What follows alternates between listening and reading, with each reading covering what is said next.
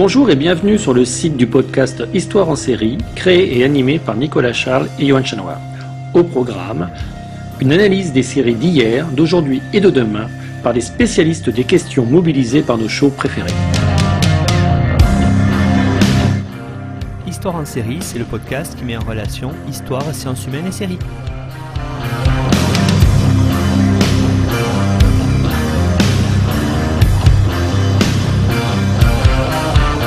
Bonjour à tous, bienvenue dans Histoire en série où je reçois aujourd'hui Paul Chopelin. Bonjour Paul. Bonjour Nicolas. Alors Paul, vous êtes maître de conférence en histoire moderne à l'université de Lyon, Jean Moulin, Lyon 3 donc. Vous êtes chercheur au laboratoire de recherche historique de Rhône-Alpes, le LARHRA, et vous êtes membre du conseil d'administration de la Société des études robespierristes, membre du comité de rédaction de la revue Annales historiques de la Révolution française et membre de la section Histoire moderne et révolution du CTHS. Vos recherches portent sur l'histoire politique et religieuse à l'âge des révolutions, c'est-à-dire entre 1750 et les années 1830, mais aussi sur les représentations de la Révolution française dans les arts et la culture populaire. Vous avez à ce titre participé au commissariat scientifique de l'exposition « Heures et malheurs de Louis XVII », arrêt sur image, qui était au musée de la Révolution française de Vizille, et vous avez aussi co-dirigé avec Tristan Martin le volume collectif « De poudre et de dentelle, le siècle des Lumières en BD » qui est paru chez Karthala à Paris en 2014. Et depuis 2019, vous êtes membre du jury du prix du Château de Cheverny de la bande dessinée historique. On va donc parler des révolutions de cette période-là aujourd'hui avec vous, Paul. On va aussi remonter dans le temps, pas que dans le temps de la recherche historique, dans le temps aussi de la diffusion sérielle, puisqu'on va parler d'une vieille série, on va dire, des années 1963, qui s'appelle Le Chevalier de Maison Rouge. Alors, Paul, peut-être pour celles et ceux, soit qui ne seraient pas nés, soit qui ne s'en souviendraient pas, est-ce que vous pouvez faire la présentation de la série ? Oui, alors c'est un feuilleton. Je vais utiliser ce terme de feuilleton dans l'émission, si vous voulez bien, parce que c'est le terme qui était employé à l'époque. Donc, je vais vous parler du Chevalier de Maison Rouge, qui est le feuilleton emblématique sur la Révolution française. C'est aussi le premier feuilleton historique français, donc qui a été diffusé sur la RTF, ce qui deviendra l'ORTF. Donc, la RTF en 1963. Donc, 4 épisodes, c'est ce qu'on appellerait aujourd'hui une mini-série. Donc, 3 épisodes d'1h10 et un épisode final un peu plus long d'1h30. Et donc, pour parler de Révolution française, mais aussi, c'est une histoire d'aventure, d'amour, d'humour, de mystère, de suspense, de tragédie. Donc, à l'époque de ce qu'on appelle aujourd'hui la terreur, on est en 1793, pour donner quelques éléments de contexte. La France vient d'entrer en République, le roi Louis XVI a été guillotiné, les puissances européennes se sont liguées contre la France, les royalistes se sont soulevés dans l'Ouest et le Midi, et les révolutionnaires eux-mêmes se divisent donc entre montagnards et girondins, donc autrement dit, ça va mal, guerre extérieure, guerre civile. Et donc, le feuilleton est une adaptation, je le dis tout de suite, d'un roman d'Alexandre Dumas, donc qui se déroule à Paris et qui met en scène un ensemble de personnages, un trio principalement, plutôt un quatuor, un officier municipal parisien, révolutionnaire, qui s'appelle Maurice Lindet, qui tombe amoureux d'une jeune femme, Geneviève, qu'il a croisée par hasard une nuit dans les rues de Paris. Et donc, cette jeune femme, il va en tomber amoureux. Cette jeune femme est fuyante, elle est mystérieuse, elle va disparaître, il va la chercher, il va finir par la retrouver. Et il finit par découvrir que cette jeune femme est mariée à un entrepreneur en tannerie nommé Dixmer. Et donc, le héros, Maurice, est un petit peu désappointé apprenant ça, mais contre toute attente, le mari l'accueille dans son foyer, accueille bien volontiers ce jeune homme, sachant pertinemment qu'il est amoureux de sa femme. Donc, c'est une situation un petit peu bizarre, mais en réalité, on va très vite apprendre que le couple Dixmer, donc Geneviève et son mari, sont des royalistes. Ils abritent un réseau de conspirateurs chez eux, mené par un certain chevalier de Maison Rouge, dont le but est de faire évader la famille royale détenus au Temple. La famille royale, je le dis tout de suite, à l'époque, c'est donc la veuve de Louis XVI, la reine Marie-Antoinette, sa belle-sœur Élisabeth et les deux enfants de la reine, donc le jeune roi Louis XVII et Marie-Thérèse. Et donc Lindet, en fait, qui lui est un révolutionnaire, qui n'est pas au courant, va servir à son insu de couverture aux conspirateurs. C'est pour ça, en fait, qu'il est invité dans le foyer de Geneviève et de son mari. Et donc, le ressort de l'intrigue, il est assez simple. C'est: est-ce que Geneviève va finir par tomber réellement amoureuse de Maurice? Est-ce que Maurice va finir par découvrir le poteau rose?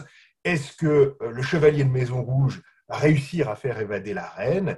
Et surtout, plane sur cette série l'ombre de la guillotine. Est-ce que tous ces personnages vont échapper à la mort, bien sûr, qui les guette?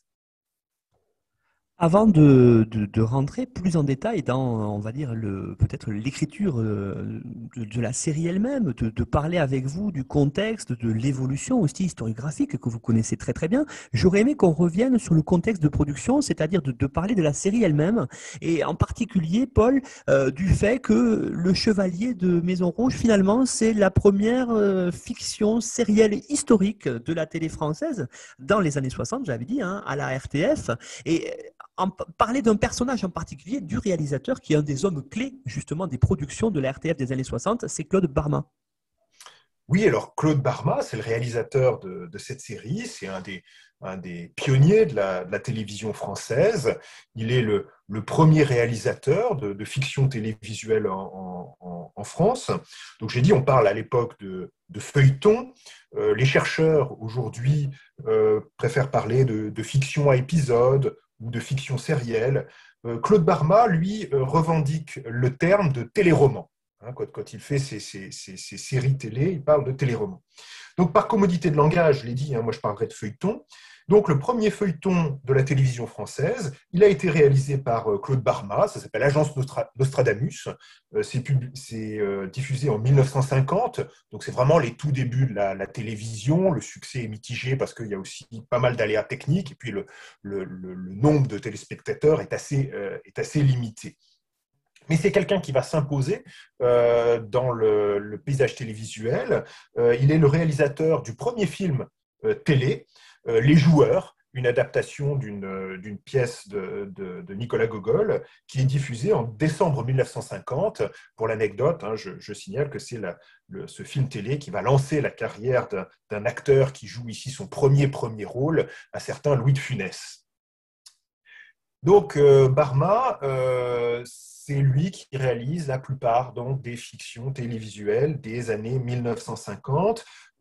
C'est un homme de grand talent, très, très inventif, perfectionniste également. Le 25 décembre 1959, il tourne en direct une adaptation des Trois Mousquetaires d'Alexandre Dumas, avec le jeune Jean-Paul Belmondo dans le rôle-titre, en d'Artagnan.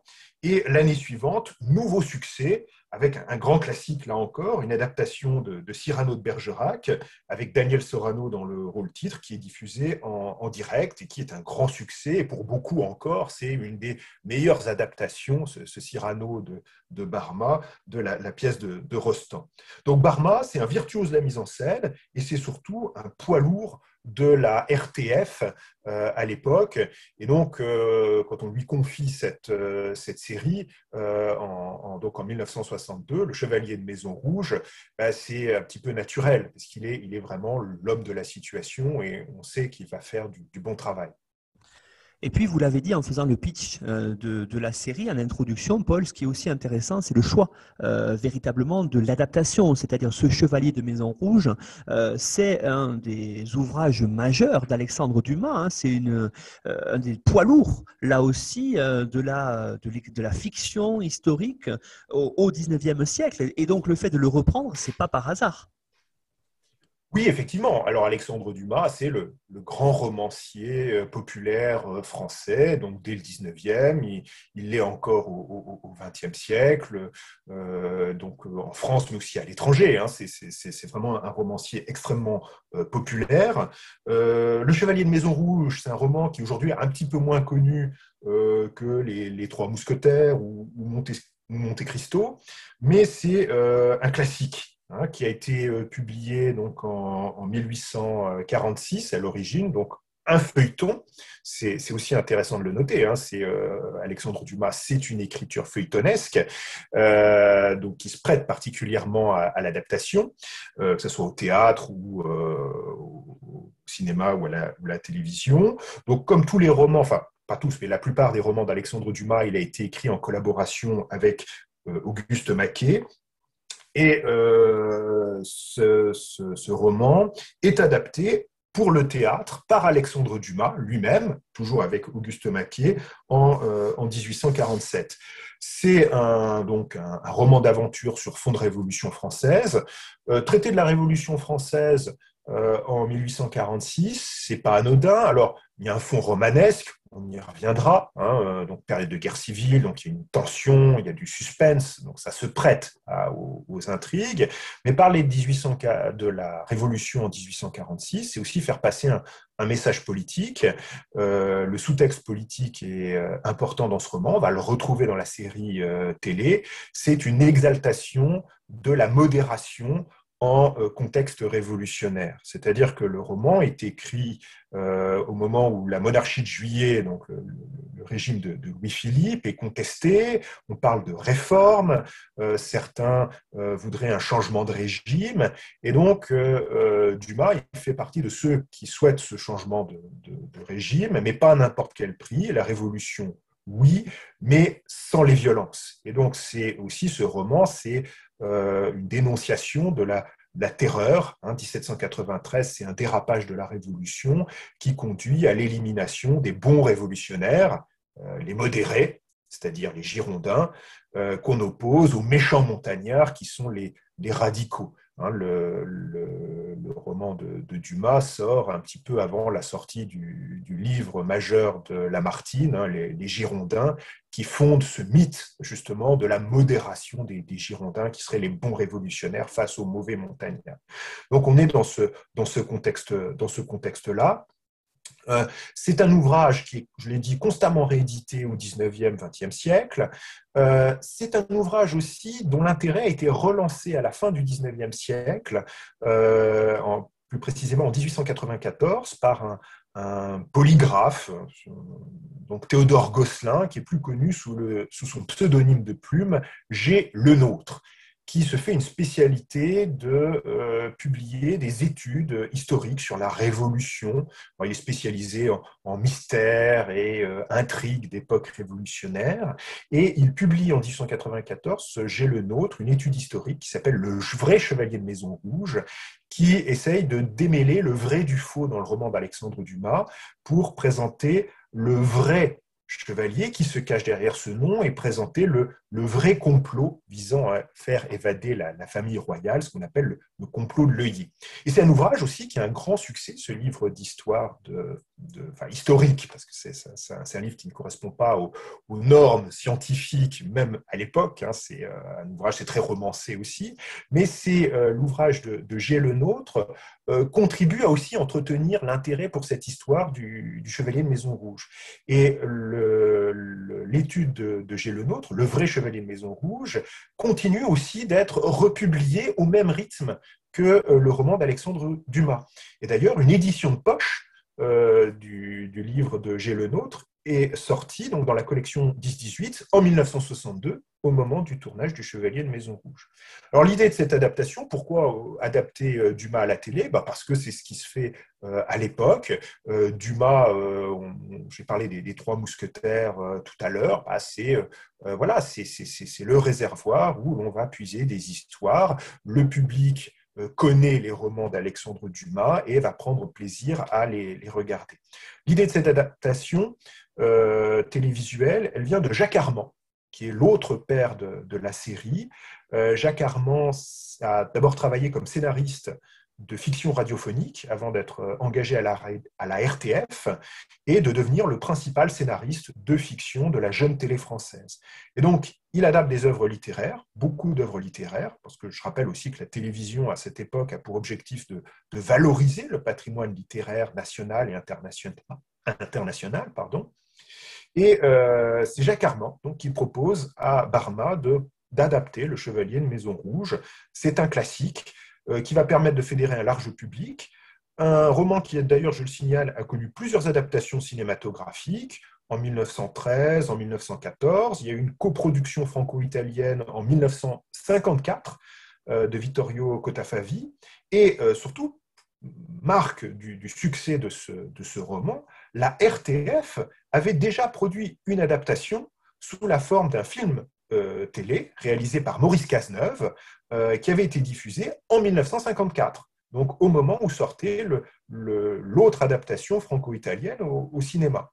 Donc, autrement dit, pour résumer, c'est une histoire qui est déjà bien connue, au moins dans les grandes lignes, de nombreux téléspectateurs, des téléspectateurs qui sont familiers avec l'arrière-plan historique, donc parce qu'ils connaissent l'histoire, mais aussi parce qu'ils lisent des magazines historiques. C'est l'époque des grandes heures de la revue Historia, dans laquelle on trouve très souvent des récits sur la période révolutionnaire, toujours sous l'angle des complots, des mystères. Et puis vous avez aussi, à la télévision, l'émission La caméra explore le temps.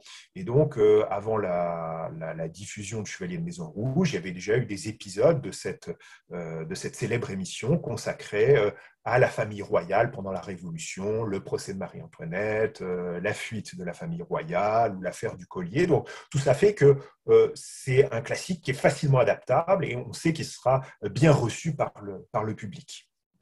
Et puis, comme vous le dites, ce qui est très intéressant aussi, Paul, hein, outre le fait de l'excellent choix du support, hein, l'ouvrage de Dumas, il y a aussi le fait que finalement Barma est à la mise en scène, et une mise en scène qui est très soignée, avec, pour l'époque, même si aujourd'hui les chiffres sont absolument, ne veulent absolument rien dire, mais pour l'époque, un budget relativement colossal de 2 millions de francs. Oui, alors comme souvent pour ces séries, ces grosses séries, il faut le noter, c'est une coproduction franco-italienne. Donc la RTF s'est associée à la RAI. Il y a aussi Pathé, hein, qui a contribué au budget. Donc ça permet de rassembler beaucoup d'argent pour payer tout simplement les acteurs. Il y a plus de 1000 figurants. 1200 costumes ont été fabriqués pour l'occasion et c'est une série qui a nécessité 4 mois de tournage.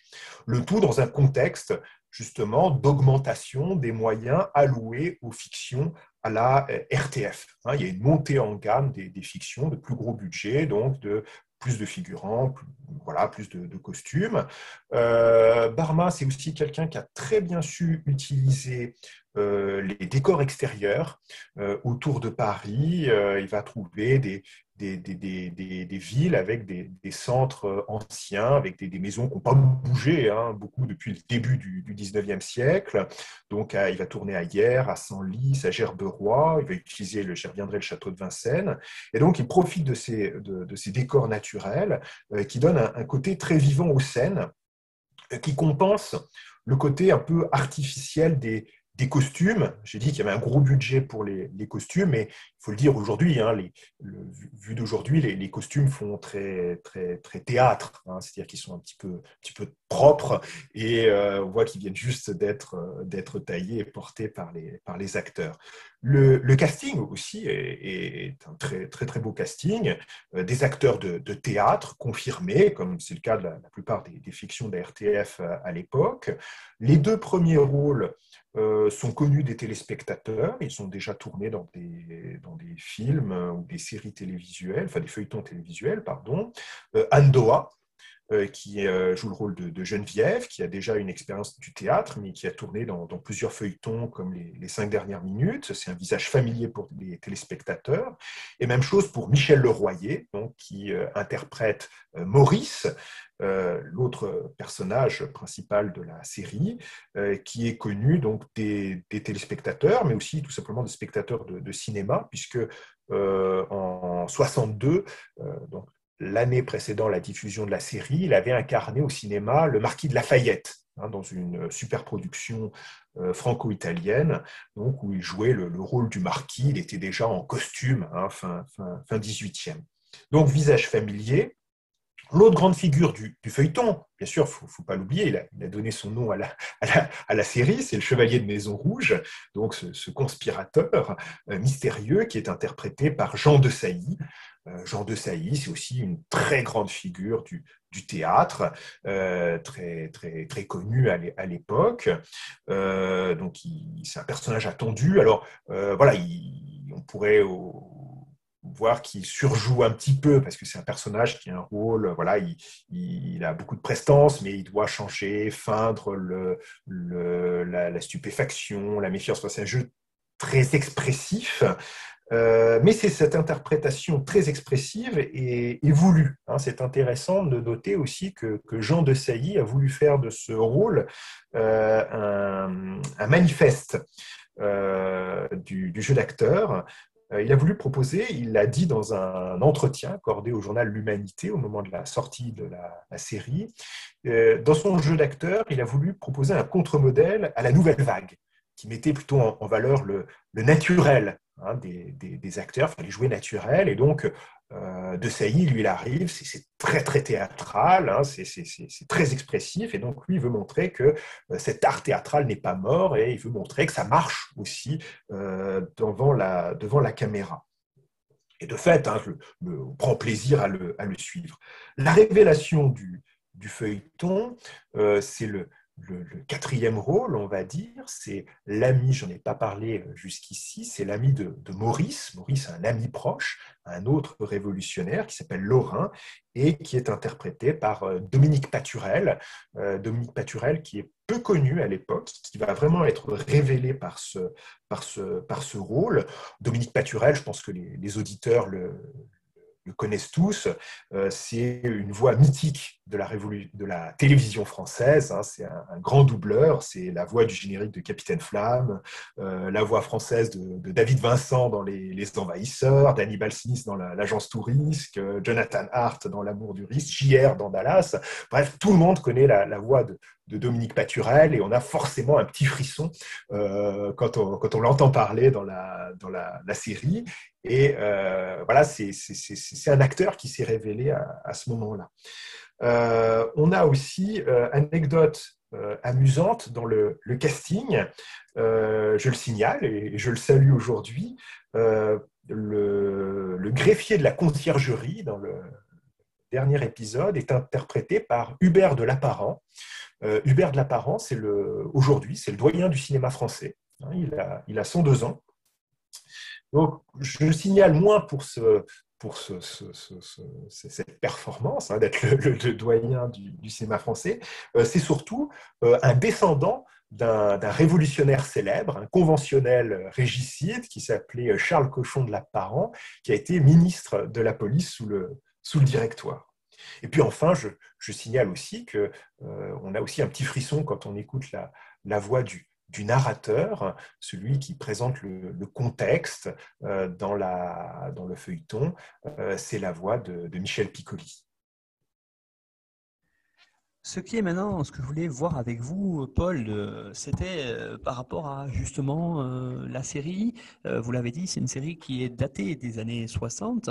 Donc, je voulais voir avec vous comment est-ce qu'elle montre la révolution. Bien sûr, de l'eau a coulé sous les ponts. La recherche historique a progressé là-dessus. Et je voulais justement vous poser la question, est-ce qu'il n'y aurait pas une certaine vision mythifiée justement de la Révolution française ? Et en particulier, peut-être en premier, quand on parle de cette période-là, de voir comment il n'y a pas une petite condamnation, même une forte d'ailleurs condamnation de ce régime républicain, vous l'avez dit, hein, avec cette fameuse terreur qui a marqué au fer rouge la Révolution et donc qui a pendant longtemps eu une image négative. Est-ce que ce n'est pas cela qui transparaît dans Le Chevalier de Maison Rouge, Paul ? Oui, exactement. C'est lié aussi tout simplement au roman d'Alexandre Dumas qui aborde la face sombre de la Révolution autour de cette période dite de la terreur, puisque au cœur de l'intrigue, c'est le régime carcéral de la Révolution à travers le donjon du Temple où est enfermée la famille royale et la prison de la conciergerie où Marie-Antoinette est internée années pendant son procès. Et donc, l'ombre de ces prisons, et plus particulièrement du donjon du Temple, plane sur la série. C'est le donjon du Temple, je l'ai dit, hein, c'est là où a été enfermée la famille royale après le 10 août 1792. C'est un bâtiment qui a symbolisé, dès cette époque, justement, la répression. Il a été rasé, ce donjon du Temple, en 1802, sur ordre de Napoléon Bonaparte, qui ne voulait pas que ça devienne un lieu de pèlerinage royaliste, parce que justement c'est ce symbole symbole négatif de la Révolution associé à l'exécution du roi, l'exécution de la reine, de la sœur de Louis XVI, Madame Élisabeth, et aussi à la mort misérable de Louis XVII, donc, qui meurt de maladie, donc à 10 ans dans son donjon du Temple. Donc ce donjon du Temple, c'est voilà, un symbole aussi de la contre-révolution au XIXe siècle, qui est très présent dans la littérature et dans les arts. Le thème du donjon du Temple, c'est une passion politique, passion artistique, passion romanesque pour les mystères entourant ce donjon gothique, hein, ce qui attire aussi cette espèce d'esthétique sombre, noire. Et donc, au XIXe siècle, vous avez une multiplication donc des images et des récits autour de ce donjon du Temple et des intrigues sur fond d'évasion, celle de Marie-Antoinette ou celle de Louis XVII, que certains imaginent s'être évadés du Temple. Et donc, vous avez un immense corpus d'œuvres autour du donjon du Temple, dont fait partie justement le Chevalier de Maison Rouge d'Alexandre Dumas. Donc, c'est un lieu qui fascine le public et qui donne lieu à une opposition de deux archétypes. Donc, d'un côté, vous avez la famille royale, souffrante, innocente, voilà, victime d'un système qui broie ceux qui sont présentés comme des innocents, hein, Marie-Antoinette, ses enfants, face à des geôliers qui sont, si vous voulez, l'incarnation du mal. Donc, vous voyez, c'est une vision de la Révolution extrêmement orientée et très contre-révolutionnaire, il faut le dire. Et le méchant de l'histoire, que ce soit dans le roman ou dans le feuilleton, c'est le cordonnier Simon. Le cordonnier Simon, c'est ce sans-culotte qui a été chargé d'éduquer Louis XVII pour en faire un bon citoyen, Louis Capet, ennemi des rois et défenseur de la République. Ce personnage Simon a vraiment existé. Il a été exécuté avec les amis de Robespierre en juillet 1794. Et après sa mort, il va devenir une espèce de, comme Robespierre d'ailleurs, une espèce de bouc émissaire de la Révolution. C'est le début d'une légende noire. Et Simon devient le symbole de la mauvaise Révolution, des sans-culottes violents, pervers, mais aussi un peu imbéciles, hein, qui se font manipuler par Robespierre. Il incarne cette entre guillemets populace dénigrée justement par la réaction thermidorienne, donc qui désigne cette période qui suit l'exécution de Robespierre, et puis au XIXe siècle, donc, par les récits contre-révolutionnaires. Et donc, c'est un personnage clé du roman d'Alexandre Dumas, et on le retrouve dans le feuilleton, et de fait, c'est ce qu'a retenu Claude Barma, c'est la caricature qu'a repris Alexandre Dumas lui-même de la littérature contre-révolutionnaire. Donc là, il est très bien interprété, c'est un très beau méchant, interprété par Georges Géret, voilà, qui ne cesse de violenter le petit Louis XVII, hein, pendant tout le feuilleton. Soit il le fouette, soit il lui fait boire du vin rouge, et il forme un duo de choc, ce Simon, avec l'autre épouvantail de la période, qui est l'accusateur public du tribunal révolutionnaire, Fouquier-Tinville, qui est interprété ici par Julien Berthaud. Donc deux personnages qui sont, voilà, qui représentent cette mauvaise révolution terrible, violente, qui broie les innocents. Je rajouterai aussi un personnage féminin, ça aussi c'est un archétype, une caricature, c'est celle de la tricoteuse, de la femme sans culotte, elle aussi agité par ses passions, et dans le roman et dans l'adaptation, c'est la citoyenne Tison, la geôlière de Marie-Antoinette, qui est interprétée dans le feuilleton par Denise Jans, de la comédie française, qui offre à cette occasion sans aucun doute la meilleure composition du feuilleton. C'est Denise Jean, c'est extraordinaire dans ce rôle de la citoyenne Tison, donc un rôle de méchante, mais méchante victime, c'est un très beau personnage. Je signale aussi, autre repoussoir de la Révolution, autre personnage réel, qui a fait lui aussi l'objet d'une légende noire, c'est un autre célèbre sans-culotte, le brasseur Santerre, ce brasseur Santerre qui est devenu commandant de la garde nationale de Paris en 1793, donc qui est chargé de superviser en quelque sorte la surveillance de la famille royale au Temple. Et donc ce brasseur Santerre, lui aussi, a été caricaturé par Dumas en homme grossier, naïf et violent, et on reprend ces stéréotypes dans le feuilleton. Et donc le personnage de Santerre est interprété par Julien Guillaumard, le grand Julien Guillaumard, qui est excellent là aussi dans cette composition, et je signale qu'il va reprendre un rôle très similaire 8 ans plus tard dans le film de Jean-Paul Rapneau, Les Mariés de l'an 2. Je ne sais pas si les auditeurs ont vu ce film, et donc Julien Guillaumard interprète donc face à Jean-Paul Belmondo une espèce de représentant en mission, donc révolutionnaire, avec emplumé, vaniteux et complètement idiot, et c'est le même rôle que celui de Santerre dans le Chevalier de Maison Rouge. Donc très clairement, on a un feuilleton qui oppose les honnêtes gens, d'un côté. Alors, qui sont les honnêtes gens? C'est les royalistes modérés, les républicains modérés, c'est-à-dire Maurice Lindet et son ami Lorrain, on sent qu'ils sont proches des Girondins, donc c'est la bonne révolution modérée. Et puis en face, vous avez, entre guillemets, la canaille, donc incarnée par ces sans-culottes qu'on reconnaît. Donc, ils ont tous le bonnet phrygien sur la tête, ils sont mal rasés, un aspect un peu débraillé, la mine patibulaire.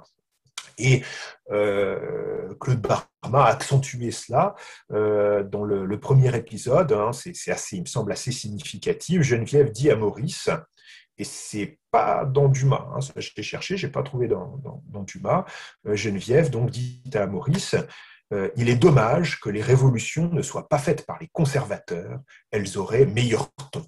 Vous avez compris, opposition entre une bonne et une mauvaise révolution, donc un schéma, une interprétation très politique de la révolution. Et pour faire dans les canons de l'époque, Barma vend, Paul, véritablement sa série, Le Chevalier des Maisons Rouges, comme un western historique. Or, véritablement, parce que vous allez commencer à le dire, vous allez développer ce côté-là, c'est pas tout à fait ça. On est plutôt, d'ailleurs, dans l'idée de quelque chose qui fonctionne déjà très bien à l'époque, dans l'idée que Le Chevalier Maison Rouge, c'est plutôt une romance avec un vrai fond politique, comme vous venez de le démontrer. Oui, tout à fait. Dans Télé 7 jours, Claude Barma est interviewé et il présente son feuilleton comme un western. C'est ce qu'il veut faire passer. Alors, de fait, on a un générique qui fait penser à celui d'un western, on a un cavalier, le générique, c'est Maurice Lindet qui galope dans la prairie sur une musique bondissante, très western, d'Antoine Duhamel, très, très belle composition.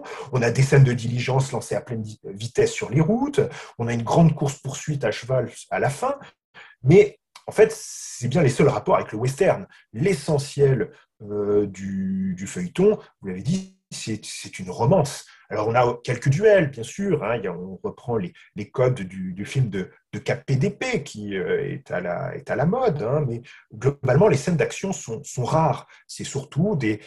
Alors, il y a l'intrigue, une grande part à l'intrigue qui se développe, le suspense, les quiproquos, le chevalier de Maison Rouge qui se déguise, mais c'est surtout une romance. Le fond de l'affaire, c'est la romance entre Maurice et Geneviève, deux êtres que tout oppose sur le plan politique. L'un est républicain, l'autre est royaliste. Mais finalement, ils vont finir par se rapprocher. Et puis, Barma a voulu, et Jacques Armand, le scénariste, ont voulu creuser la psychologie des personnages.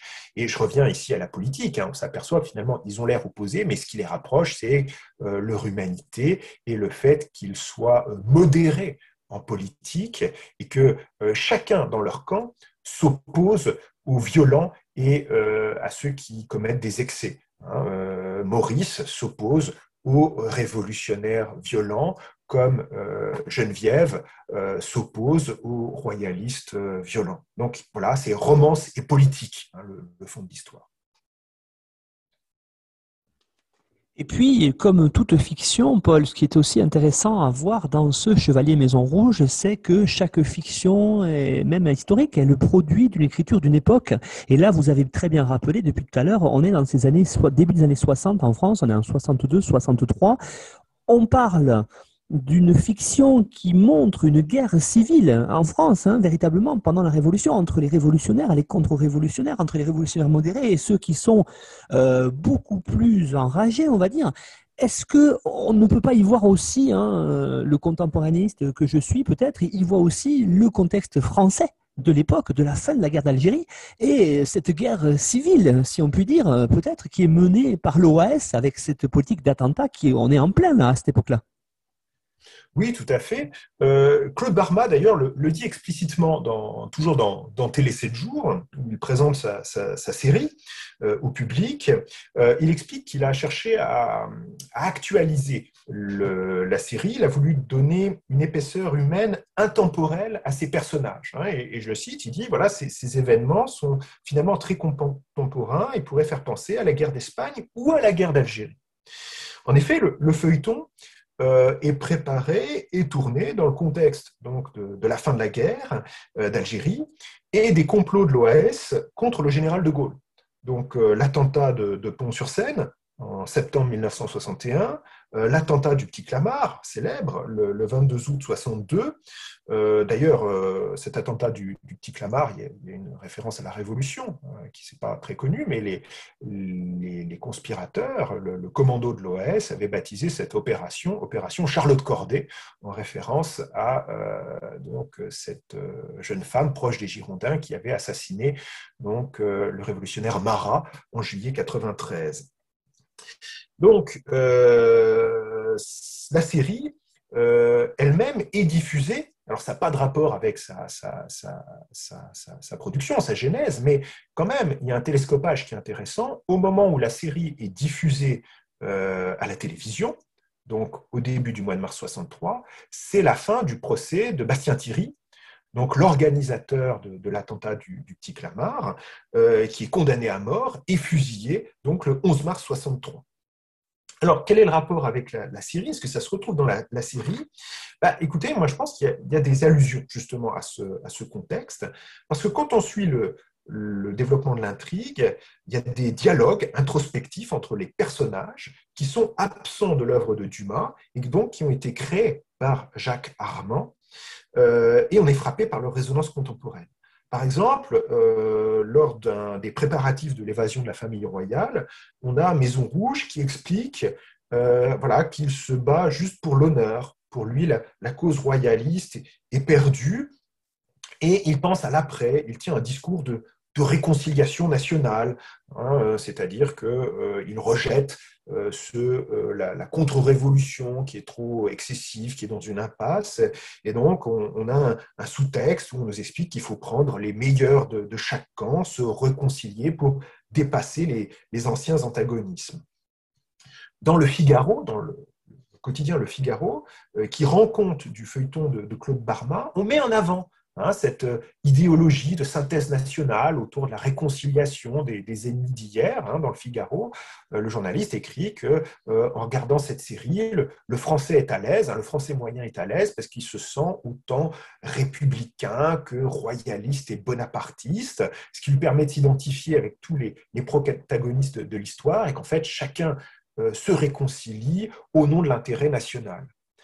Et ça, c'est pas vraiment dans le roman de Dumas ou dans son adaptation théâtrale. Mais ce qui est le plus intéressant, c'est dans le dernier épisode. Dans le dernier épisode, on a un dialogue entre Geneviève et son mari Dixmer.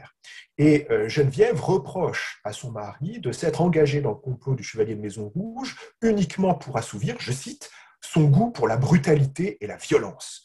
Elle lui reproche d'instrumentaliser la cause royaliste Et donc, il y a une espèce de tirade comme ça pour dénoncer le jusqu'au-boutisme de Dixmer. Et c'est vrai que si on remplace le mot « reine » par le mot « France » ou même « Algérie française », l'effet est troublant. Hein, c'est-à-dire que Geneviève dit à Dixmer, voilà, vous prétendez servir la reine, mais en réalité, vous cultivez votre goût pour la violence, vous voulez délivrer la reine, mais en fait, vous vous en fichez, etc. Donc, Geneviève aussi reproche à son mari de s'être comporté en lâche, en organisant une embuscade, sans participer lui-même à l'action. Hein, donc, Dixmer est présenté comme un individu manipulateur, froid, brutal. Alors, est-ce que c'est une allusion au chef de l'OS? On peut le penser à ce moment-là, c'est possible. Peut-être plus largement, à une allusion à toutes les formes d'activisme violent. J'irai pas jusqu'à dire qu'il s'agit d'un feuilleton gaulliste, hein, même si je pense qu'il faut sortir aussi de cette idée reçue de l'ORTF comme une chaîne de propagande gaulliste. C'est en partie vrai, mais il y a quand même une marge de manœuvre chez les auteurs, les animateurs. Mais en tout cas, je pense que ces dialogues, j'insiste, qui sont créés de toutes pièces par Jacques Armand, qui sont absents de l'œuvre de Dumas, ne peuvent se comprendre sans ce contexte. Donc, je pense qu'il s'agit d'une actualisation politique du roman qui permette de rendre les dilemmes moraux qui agitent les personnages plus intelligibles pour les téléspectateurs.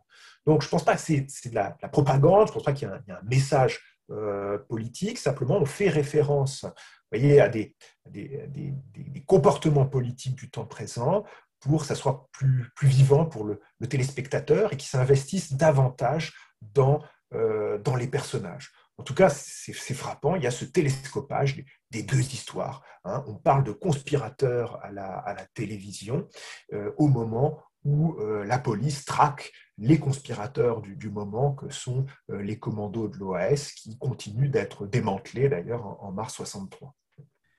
J'aimerais maintenant, Paul, qu'on s'attache à étudier ensemble la réception de cette œuvre-là. On a bien compris le contexte des années 60 qui est majeur. J'aimerais qu'on revienne sur la réception et en particulier voir le succès finalement de cette série-là. Voir que ça a été un succès peut-être en demi-teinte parce que ça a été un succès médiatique, mais de notre côté, le public n'a peut-être pas répondu tout de suite présent, comme il le fait quelques années plus tard, hein, avec un des gros succès. Qui est quasiment contemporain, hein, pour la période, c'est Jacou le Croquant. On en a parlé dans une émission précédente. Alors, pour ce qui est du succès médiatique, comment est-ce que cela fonctionne? Parce qu'on est, vous l'avez dit, avec la création de la télévision française, là, elle est dans ses premières années, on passe de la RTF à l'ORTF à cette période-là, c'est en train de devenir un média majeur et dans cette période de conquête du public, on voit bien que les feuilletons, comme vous dites très bien, jouent un rôle majeur pour conquérir le public. Oui, c'est un feuilleton qui est diffusé le samedi soir, hein, pour réunir le maximum de téléspectateurs. Je précise aussi, mais là, je n'ai pas trouvé de renseignements. Donc, comme c'est une coproduction franco-italienne, il a été aussi diffusé en Italie, mais je n'ai pas trouvé d'éléments à ce sujet. Il a été aussi diffusé au Canada, donc sur les chaînes francophones en 1964. Mais bon, je n'ai pas trouvé de renseignements sur la France. Qu'est-ce qu'on peut en dire? En tout cas, c'est un feuilleton événement. On en parle beaucoup dans la presse, en général, et une appréciation très positive, notamment dans la presse, on loue bien sûr la fiction d'aventure, mais aussi l'épaisseur psychologique des personnages. Il y a un dossier de 4 pages dans Télé 7 jours, dont j'ai parlé. Hein. Télé 7 jours passe à ce moment-là à un tirage d'1 million d'exemplaires, donc c'est de la presse de masse. Un feuilleton donc, qui confirme aussi l'intérêt grandissant pour la télévision. Alors, c'est un enthousiasme, mais quelques voix quand même discordantes, et quelques réactions négatives. Alors, on s'y attend un petit peu, Par exemple, il y a les historiens qui sont un petit peu ronchons, qui trouvent que voilà, on trafique un petit peu tout l'histoire. Et à l'époque, bah, les historiens médiatiques, c'est un couple que certains des auditeurs connaissent bien, très très présent dans les médias à cette époque. C'est Alain Decaux et André Castelot qui publie, toujours dans Télé 7 jours, un long article de 4 pages pour relever toutes les erreurs factuelles de la série, avec un avertissement: lycéens, si vous ne voulez pas avoir 0, n'étudiez pas l'histoire de France dans Maison Rouge. Bon, c'est un peu facile comme critique. Je signale, on pourrait aussi retourner le compliment aux deux compères, hein, qui ne sont pas non plus d'une grande exactitude dans leur façon de raconter l'histoire. Et puis c'est une critique aussi qui part du principe que le public, notamment le jeune public, est par essence naïf et ne sait pas faire la différence entre la fiction et la réalité. Bien sûr, c'est à nuancer.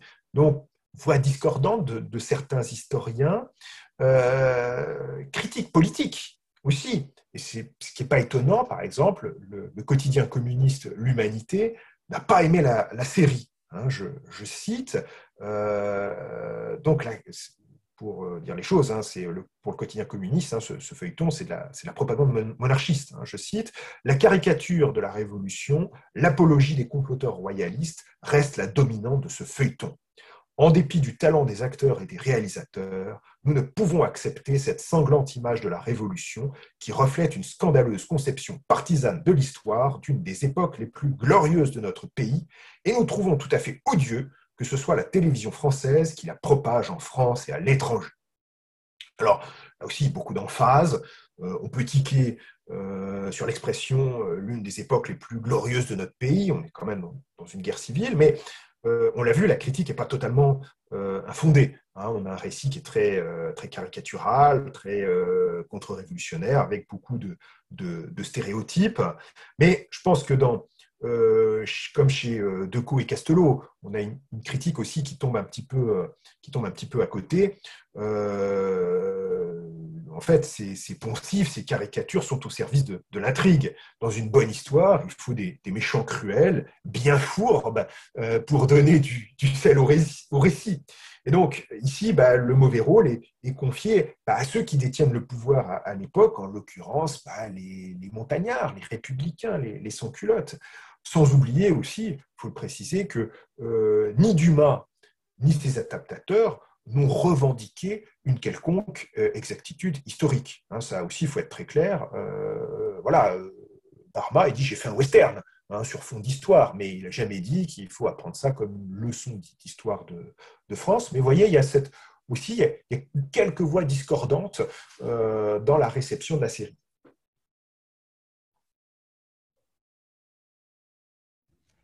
Et maintenant, Paul, si on parle par rapport au succès, par rapport au public, qu'est-ce qu'il en a été? Est-ce que justement, il a été au rendez-vous comme la RTF le supposait, ou finalement, ça a peut-être été un semi-échec, cette série à gros moyens, l'une des premières, vous l'avez bien dit, de la télé française?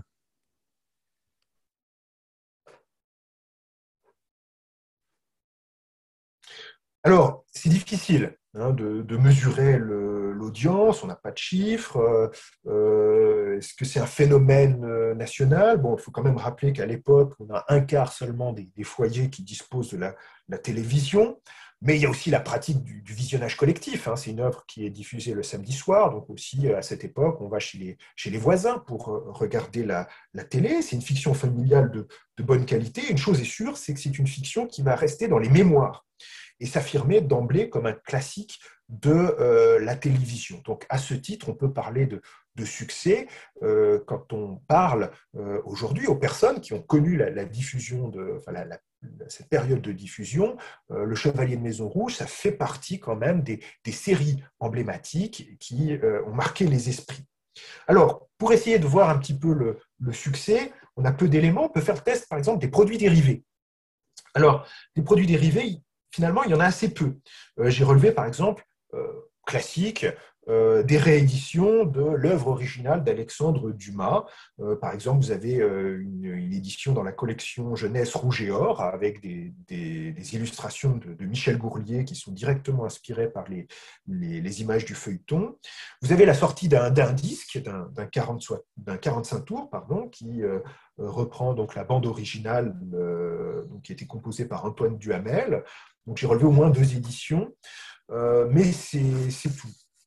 Alors, il y a quand même un indice de popularité, c'est que la RTF a décidé de réunir de nouveau les acteurs pour tourner une fin alternative, peu moins désespérante, hein. Je ne vais pas raconter la fin, mais ce n'est pas une fin très joyeuse, hein, la fin du Chevalier de Maison Rouge. Et donc, il y a une fin alternative qui a été tournée, diffusée pour les fêtes de Noël en 1963, ce qu'on appellerait aujourd'hui un épisode spécial de Noël. Donc, si on a pris la peine de tourner aussi cet épisode, ça veut dire qu'il y a quand même eu un engouement. La production a décidé de donner une deuxième vie au feuilleton en le projetant au cinéma, notamment pour que les spectateurs puissent profiter pleinement de la qualité de l'image. Il faut bien se dire aussi qu'à l'époque, bon, la qualité de l'image et du son n'a pas rendu forcément justice au feuilleton, hein. C'est un feuilleton, l'image est splendide, hein. C'est vraiment très très bien tourné, la diction des acteurs est impeccable, hein. Donc ça mérite un visionnage en bonnes conditions. Donc le feuilleton a été redécoupé dans un format de 4 heures, donc 2 époques de 2 heures, comme ça se fait au cinéma à cette époque pour les films très longs, qui sort en salle en juillet 1964. Et là, c'est un bide, hein. Il n'y a qu'une seule salle à Paris, et puis les spectateurs ne sont pas au rendez-vous. Bon, ça s'explique aussi assez facilement. C'est aussi un univers qui appartient à un autre monde, c'est-à-dire c'est très théâtral et ça ne correspond plus vraiment aux productions cinématographiques de l'époque. Je rappelle que sur des thèmes similaires, par exemple, si on parle de tunnels et d'évasion, le film de John Sturges, La Grande Évasion, sort en salle en septembre 1963. Donc voilà, entre La Grande Évasion et Le Chevalier de Maison Rouge, c'est pas la même ambiance, ni le même suspense, quoi. C'est un autre univers. Pour prendre un genre similaire, pour faire aussi une comparaison peut-être plus juste, en 1964, moment où sort donc au cinéma Le Chevalier de Maison Rouge, sort La Tulipe Noire de Christian Jacques. Donc c'est un film d'aventure aussi sur fond de révolution. Autre adaptation alors c'est une fausse adaptation de Dumas, ça reprend le titre d'un roman de Dumas, mais en fait c'est une autre histoire, avec Alain Delon dans le rôle titre. Ben là encore, on voit que c'est un autre rythme, c'est un des grands succès de salle de 1964, La Tulipe Noire. On voit que c'est quand même voilà, un autre univers que Le Chevalier de Maison Rouge. Néanmoins, Chevalier de Maison Rouge, j'insiste, c'est un divertissement télévisuel de qualité qui a marqué les esprits, on pourrait le qualifier aujourd'hui de programme fédérateur, qui a marqué une étape. L'année suivante, donc en 1964, donc l'année qui suit la diffusion de Chevalier de Maison Rouge, l'ORTF se dote d'un service des feuilletons, hein, dédié, dirigé par William Magnin, avec un budget de plus en plus important, et vont se multiplier les feuilletons historiques emblématiques, comme par exemple Thierry Lafronde. Et donc, en fait, ça marche. Hein, si ça avait été un échec, on n'aurait pas continué. Et donc, Jacques Armand va continuer d'adapter d'autres classiques de Dumas, par exemple sur la Révolution française, les Compagnons de G.U. Et Claude Barma, de son côté, va enchaîner les feuilletons à succès. On peut parler de Belphégor, bien sûr, le plus célèbre, ou Corsaire et Flibustier, qui est l'autre grand rôle télévisuel de Michel Le Royer, le héros Chevalier Maison Rouge. Et donc, c'est un feuilleton mythique, hein, le Chevalier Maison Rouge. C'est même devenu un classique. Il a été rediffusé sur TF1 comme feuilleton de l'été en juillet 82. Hein, donc, voilà, en 82, on repasse cette série en noir et blanc. Michel Le Royer et Anne Doat font à nouveau la une de Télépoche, cette fois 20 ans après la première diffusion du feuilleton. Donc on voit bien que c'est Anne Doat et Michel Le Royer, ça reste aussi un couple mythique de la télévision. Et aussi signe du succès de ce feuilleton, enfin, dans la mémoire télévisuelle, il est réédité très tôt en DVD Quand le DVD apparaît, donc début des années 2000, il est réédité en DVD et puis en version restaurée en 2016 chez Koba Film. Donc ça veut dire qu'il y a aussi il y a un public, il y a une attente. Pour beaucoup, c'est le feuilleton emblématique des débuts de la télévision française. Paul Chopelin, merci pour cette évocation ensemble dans ce numéro d'Histoire en série du Chevalier de Maison Rouge. On s'est donc replongé à la fois dans les années 60, période de production, et puis dans la Révolution française avec vous, période dont vous êtes le spécialiste et vous avez publié, on l'a dit à l'introduction, de nombreux ouvrages. Alors, pour celles et ceux qui voudraient aller plus loin, Paul, vous nous avez fourni une bibliographie indicative qu'on retrouve sur notre site internet histoireensérie.com sur la page de l'émission. Et puis, pour celles et ceux qui voudraient écouter le podcast ou avoir un résumé de ce qu'on a dit aujourd'hui avec Paul, rendez-vous sur le site de notre partenaire nonfiction.fr pour avoir accès à la fois au résumé et aux liens pour aller écouter l'émission sur YouTube et sur toutes les grandes plateformes de podcast comme Spotify, Apple ou autres. Vous aussi, vous pouvez nous retrouver sur Twitter pour suivre notre actualité et puis sur le groupe Facebook donc de Histoire en série. Paul Chopelin, vraiment merci beaucoup pour cette évocation d'une série mythique de la télévision française et puis j'espère à bientôt pour une autre série ancienne ou en tout cas une période sur la période de la Révolution. Merci Paul. Merci beaucoup. À bientôt.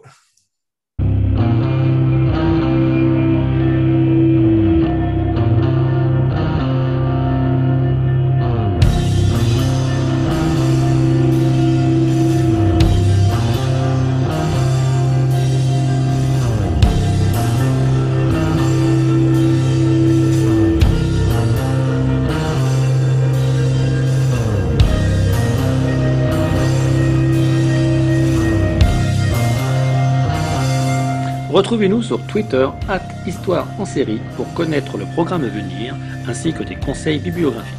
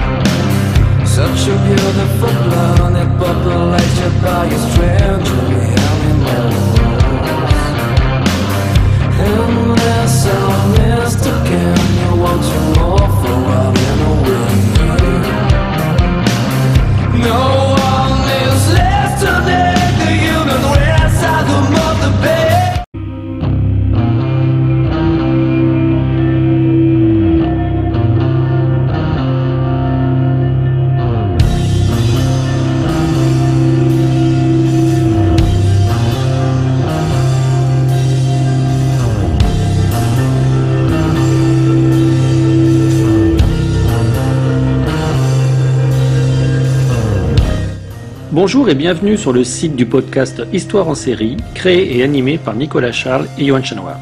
Au programme, une analyse des séries d'hier, d'aujourd'hui et de demain par des spécialistes des questions mobilisées par nos shows préférés. Histoire en série, c'est le podcast qui met en relation histoire, sciences humaines et séries.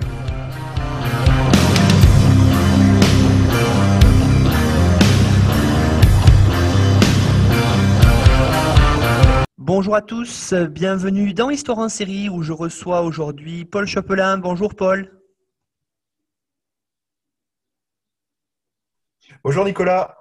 Alors Paul, vous êtes maître de conférence en histoire moderne à l'université de Lyon, Jean Moulin Lyon 3 donc. Vous êtes chercheur au laboratoire de recherche historique de Rhône-Alpes, le LARHRA, et vous êtes membre du conseil d'administration de la Société des études robespierristes, membre du comité de rédaction de la revue Annales historiques de la Révolution française et membre de la section Histoire moderne et révolution du CTHS.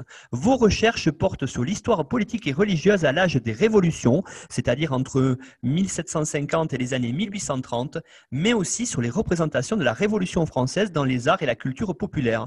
Vous avez à ce titre participé au commissariat scientifique de l'exposition « Heures et malheurs de Louis XVII », arrêt sur image, qui était au musée de la Révolution française de Vizille, et vous avez aussi co-dirigé avec Tristan Martin le volume collectif de poudre et de dentelle, le siècle des Lumières en BD, qui est paru chez Karthala à Paris en 2014. Et depuis 2019, vous êtes membre du jury du prix du Château de Cheverny de la bande dessinée historique.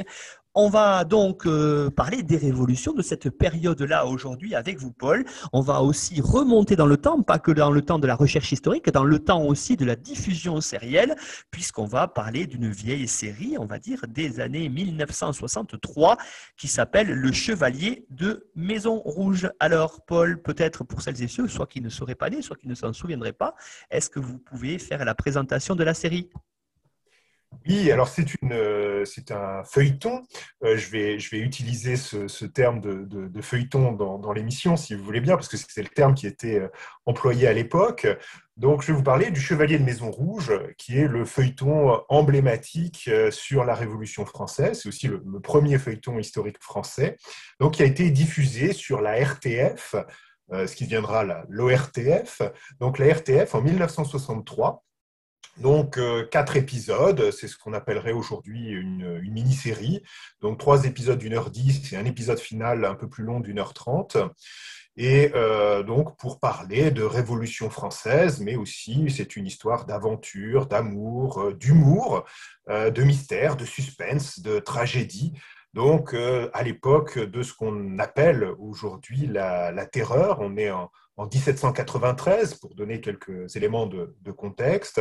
La France vient d'entrer en République, le roi Louis XVI a été guillotiné, les puissances européennes se sont liguées contre la France, les royalistes se sont soulevés dans l'Ouest et le Midi, et les révolutionnaires eux-mêmes se divisent donc entre montagnards et girondins. Donc, autrement dit, ça va mal, guerre extérieure, guerre civile. Et donc, le feuilleton est une adaptation, je le dis tout de suite, d'un roman d'Alexandre Dumas, donc, qui se déroule à Paris et qui met en scène un ensemble de personnages, un trio principalement, plutôt un quatuor, un officier municipal parisien, révolutionnaire, qui s'appelle Maurice Lindet, qui tombe amoureux d'une jeune femme, Geneviève, qu'il a croisée par hasard une nuit dans les rues de Paris.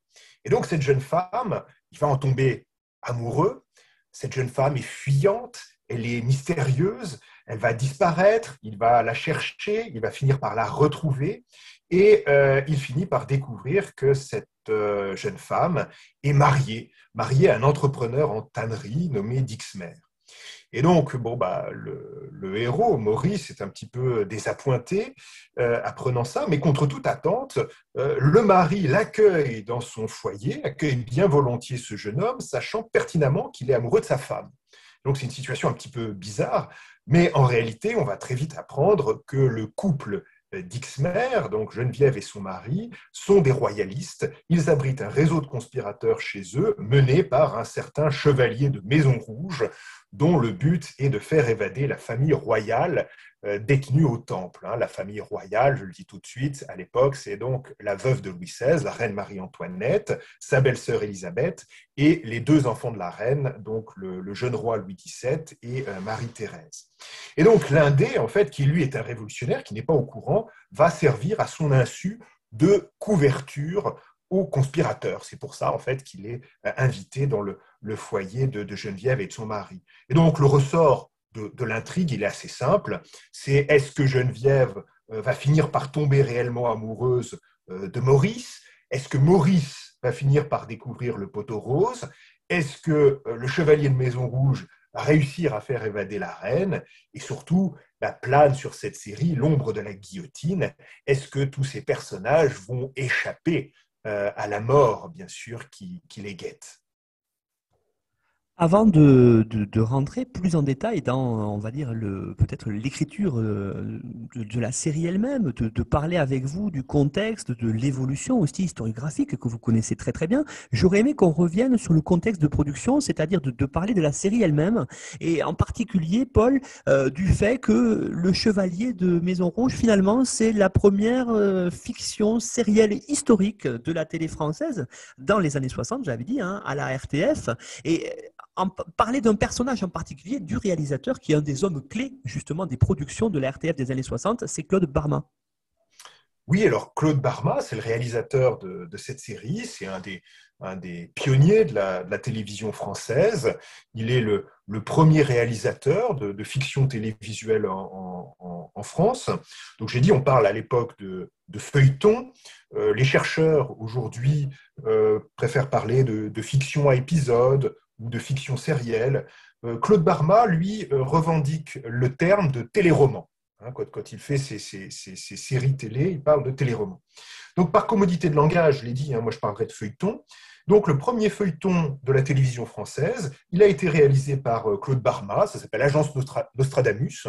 C'est diffusé en 1950, donc c'est vraiment les tout débuts de la télévision. Le succès est mitigé parce qu'il y a aussi pas mal d'aléas techniques, et puis le nombre de téléspectateurs est assez limité.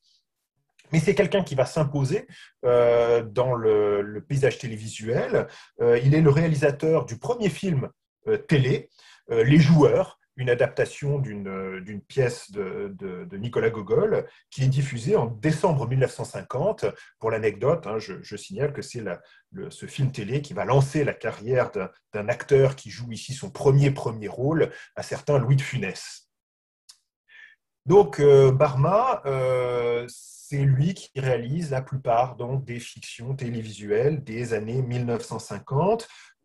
C'est un homme de grand talent, très, très inventif, perfectionniste également. Le 25 décembre 1959, il tourne en direct une adaptation des Trois Mousquetaires d'Alexandre Dumas, avec le jeune Jean-Paul Belmondo dans le rôle-titre, en D'Artagnan.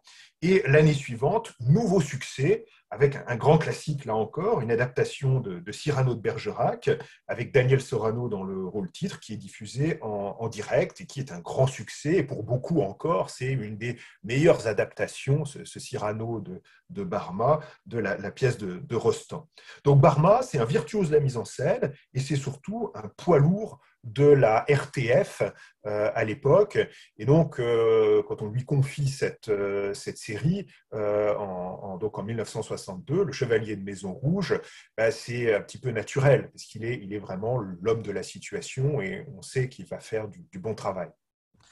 Et puis, vous l'avez dit en faisant le pitch de la série, en introduction, Paul, ce qui est aussi intéressant, c'est le choix véritablement de l'adaptation, c'est-à-dire ce Chevalier de Maison Rouge, c'est un des ouvrages majeurs d'Alexandre Dumas, c'est un des poids lourds, là aussi, de la fiction historique au XIXe siècle, et donc le fait de le reprendre, c'est pas par hasard.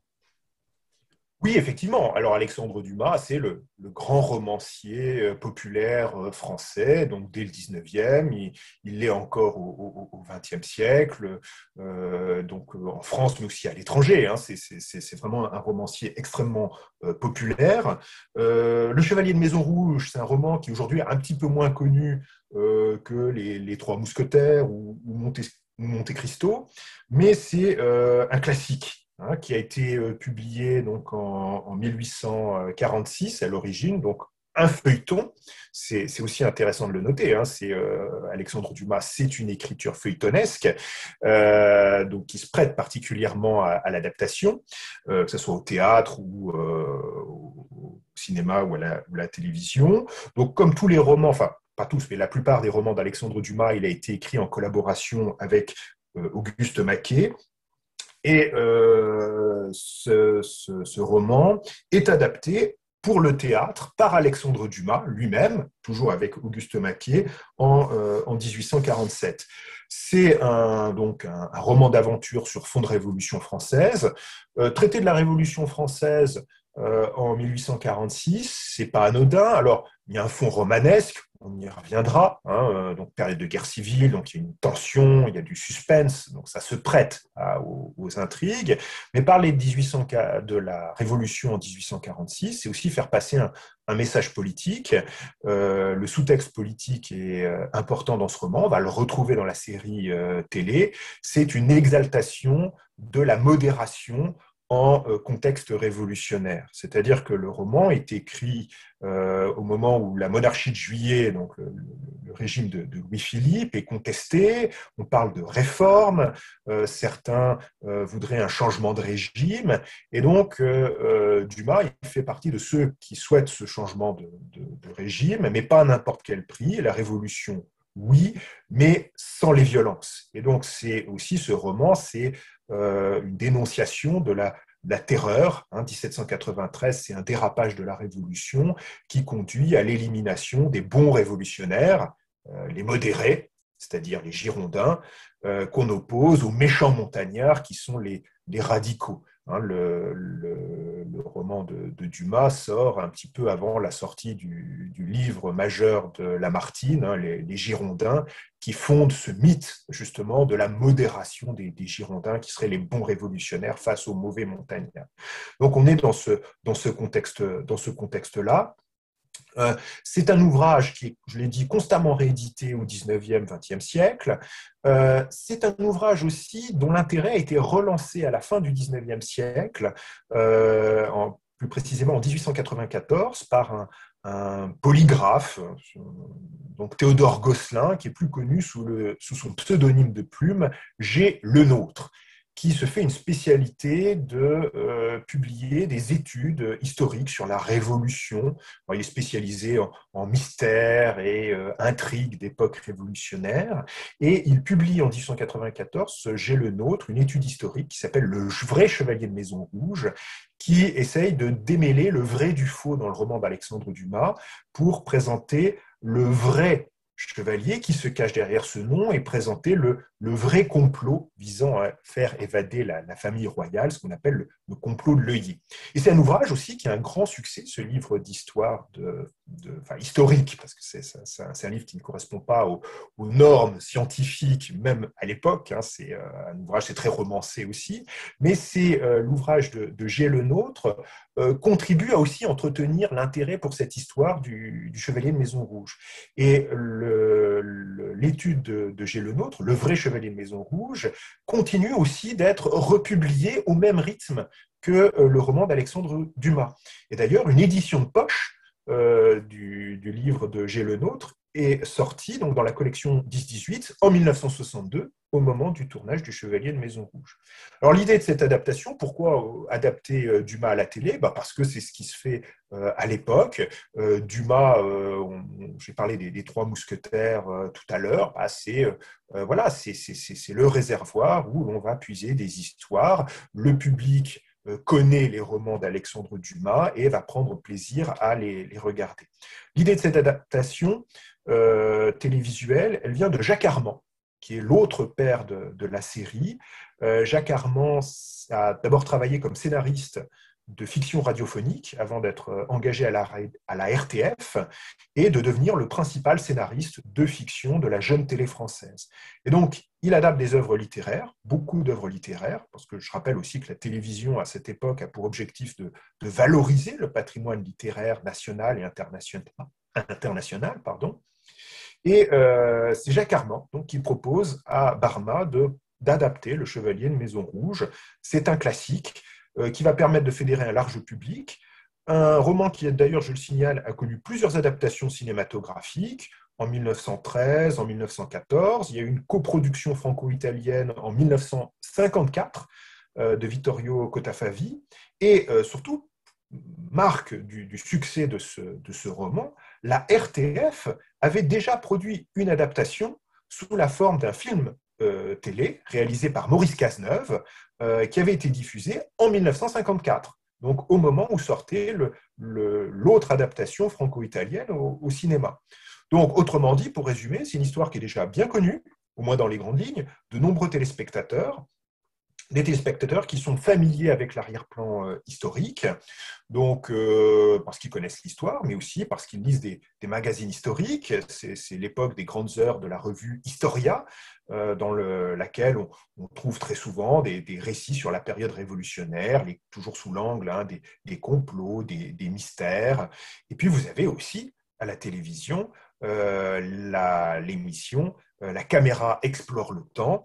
Et donc, avant la diffusion du Chevalier de Maison Rouge, il y avait déjà eu des épisodes de cette célèbre émission consacrée à la famille royale pendant la Révolution, le procès de Marie-Antoinette, la fuite de la famille royale, ou l'affaire du collier. Donc, tout ça fait que c'est un classique qui est facilement adaptable et on sait qu'il sera bien reçu par le public. Et puis, comme vous le dites, ce qui est très intéressant aussi, Paul, hein, outre le fait de l'excellent choix du support, hein, l'ouvrage de Dumas, il y a aussi le fait que finalement Barma est à la mise en scène, et une mise en scène qui est très soignée, avec, pour l'époque, même si aujourd'hui les chiffres sont ne veulent absolument rien dire, mais pour l'époque, un budget relativement colossal de 2 millions de francs. Oui, alors comme souvent pour ces séries, ces grosses séries, il faut le noter, c'est une coproduction franco-italienne. Donc la RTF s'est associée à la RAI. Il y a aussi Pathé, hein, qui a contribué au budget. Donc, ça permet de rassembler beaucoup d'argent pour payer tout simplement les acteurs. Il y a plus de 1000 figurants. 1200 costumes ont été fabriqués pour l'occasion. Et c'est une série qui a nécessité 4 mois de tournage. Le tout dans un contexte justement d'augmentation des moyens alloués aux fictions à la RTF. Il y a une montée en gamme des fictions de plus gros budget, donc de plus de figurants, plus de costumes. Barma, c'est aussi quelqu'un qui a très bien su utiliser les décors extérieurs autour de Paris. Il va trouver des villes avec des centres anciens, avec des maisons qui n'ont pas bougé beaucoup depuis le début du 19e siècle. Donc, il va tourner à Hyères, à Senlis, à Gerberoy. Il va utiliser, j'y reviendrai, le château de Vincennes. Et donc, il profite de ces décors naturels qui donnent un côté très vivant aux scènes, qui compense le côté un peu artificiel des costumes. J'ai dit qu'il y avait un gros budget pour les costumes, mais il faut le dire aujourd'hui, vu d'aujourd'hui, les costumes font très, très, très théâtre, c'est-à-dire qu'ils sont un petit peu propres et on voit qu'ils viennent juste d'être taillés et portés par les acteurs. Le casting aussi est un très, très, très beau casting, des acteurs de théâtre confirmés, comme c'est le cas de la plupart des fictions de la RTF à l'époque. Les 2 premiers rôles sont connus des téléspectateurs, ils ont déjà tourné dans des films ou des séries télévisuelles, enfin des feuilletons télévisuels, pardon. Anne Doat, qui joue le rôle de Geneviève, qui a déjà une expérience du théâtre, mais qui a tourné dans plusieurs feuilletons comme les 5 dernières minutes. C'est un visage familier pour les téléspectateurs. Et même chose pour Michel Le Royer, qui interprète Maurice, l'autre personnage principal de la série, qui est connu des téléspectateurs, mais aussi tout simplement des spectateurs de cinéma, puisque en 1962, l'année précédant la diffusion de la série, il avait incarné au cinéma le marquis de Lafayette, dans une superproduction franco-italienne, où il jouait le rôle du marquis. Il était déjà en costume, fin 18e. Donc, visage familier. L'autre grande figure du feuilleton, bien sûr, il ne faut pas l'oublier, il a donné son nom à la série, c'est le Chevalier de Maison Rouge, donc ce conspirateur mystérieux qui est interprété par Jean Desailly.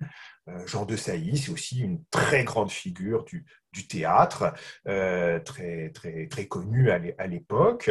Donc, c'est un personnage attendu. Alors, on pourrait voir qu'il surjoue un petit peu, parce que c'est un personnage qui a un rôle, il a beaucoup de prestance, mais il doit changer, feindre la stupéfaction, la méfiance. C'est un jeu très expressif, mais c'est cette interprétation très expressive et voulue. C'est intéressant de noter aussi que Jean Desailly a voulu faire de ce rôle un manifeste du jeu d'acteur. Il a voulu proposer, il l'a dit dans un entretien accordé au journal L'Humanité au moment de la sortie de la série, dans son jeu d'acteur, il a voulu proposer un contre-modèle à la nouvelle vague, qui mettait plutôt en valeur le naturel des acteurs, enfin les jouets naturels, et donc Desailly, lui, il arrive, c'est très, très théâtral, hein, c'est très expressif, et donc lui, il veut montrer que cet art théâtral n'est pas mort, et il veut montrer que ça marche aussi devant la caméra. Et de fait, hein, on prend plaisir à le suivre. La révélation du feuilleton, c'est le quatrième rôle, on va dire, c'est l'ami, j'en ai pas parlé jusqu'ici, c'est l'ami de Maurice. Maurice, un ami proche, un autre révolutionnaire qui s'appelle Lorrain et qui est interprété par Dominique Paturel. Dominique Paturel qui est peu connu à l'époque, qui va vraiment être révélé par ce rôle. Dominique Paturel, je pense que les auditeurs le connaissent tous, c'est une voix mythique de la télévision française, hein, c'est un grand doubleur, c'est la voix du générique de Capitaine Flamme, la voix française de David Vincent dans Les Envahisseurs, d'Hannibal Smith dans l'Agence Tout Risque, Jonathan Hart dans L'Amour du Risque, J.R. dans Dallas, bref, tout le monde connaît la voix de Dominique Paturel, et on a forcément un petit frisson quand on l'entend parler dans la série. Et voilà, c'est un acteur qui s'est révélé à ce moment-là. On a aussi anecdote amusante dans le casting. Je le signale et je le salue aujourd'hui. Le greffier de la conciergerie dans le dernier épisode est interprété par Hubert de Lapparent. Hubert de Lapparent, aujourd'hui, c'est le doyen du cinéma français. Il a 102 ans. Donc, je le signale moins pour cette performance, hein, d'être le doyen du cinéma français. C'est surtout un descendant d'un révolutionnaire célèbre, un conventionnel régicide qui s'appelait Charles Cochon de Lapparent, qui a été ministre de la police sous le Directoire. Et puis enfin, je signale aussi qu'on a aussi un petit frisson quand on écoute la voix du narrateur, celui qui présente le contexte dans le feuilleton, c'est la voix de Michel Piccoli. Ce qui est maintenant, ce que je voulais voir avec vous, Paul, c'était par rapport à justement la série. Vous l'avez dit, c'est une série qui est datée des années 60. Donc, je voulais voir avec vous comment est-ce qu'elle montre la révolution. Bien sûr, de l'eau a coulé sous les ponts. La recherche historique a progressé là-dessus. Et je voulais justement vous poser la question, est-ce que il n'y aurait pas une certaine vision mythifiée justement de la Révolution française ? Et en particulier, peut-être en premier, quand on parle de cette période-là, de voir comment il n'y a pas une petite condamnation, même une forte d'ailleurs condamnation de ce régime républicain, vous l'avez dit, hein, avec cette fameuse terreur qui a marqué au fer rouge la révolution et donc qui a pendant longtemps eu une image négative. Est-ce que ce n'est pas cela qui transparaît dans Le Chevalier de Maison Rouge, Paul ?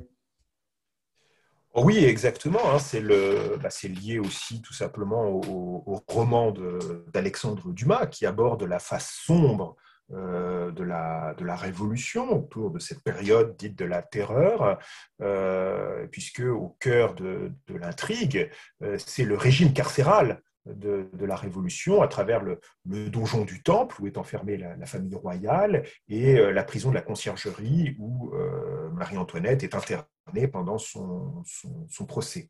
Et donc l'ombre de ces prisons et plus particulièrement du donjon du Temple plane sur la série. C'est le donjon du Temple, je l'ai dit, hein, c'est là où a été enfermée la famille royale après le 10 août 1792. C'est un bâtiment qui a symbolisé, dès cette époque, justement, la répression. Il a été rasé, ce donjon du Temple, en 1802 sur ordre de Napoléon Bonaparte, qui ne voulait pas que ça devienne un lieu de pèlerinage royaliste, parce que justement c'est ce symbole symbole négatif de la Révolution associé à l'exécution du roi, l'exécution de la reine, de la sœur de Louis XVI, Madame Élisabeth, et aussi à la mort misérable de Louis XVII, donc, qui meurt de maladie donc à 10 ans dans son donjon du Temple. Donc ce donjon du Temple, c'est voilà, un symbole aussi de la contre-révolution au XIXe siècle, qui est très présent dans la littérature et dans les arts. Le thème du donjon du temple, c'est une passion politique, passion artistique, passion romanesque pour les mystères entourant ce donjon gothique, hein, ce qui attire aussi cette espèce d'esthétique sombre, noire.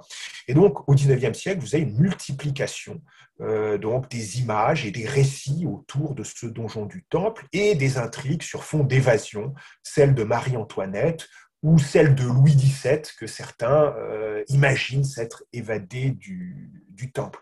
Et donc, vous avez un immense corpus d'œuvres autour du donjon du temple, dont fait partie justement le Chevalier de Maison Rouge d'Alexandre Dumas. Donc, c'est un lieu qui fascine le public et qui donne lieu à une opposition de deux archétypes.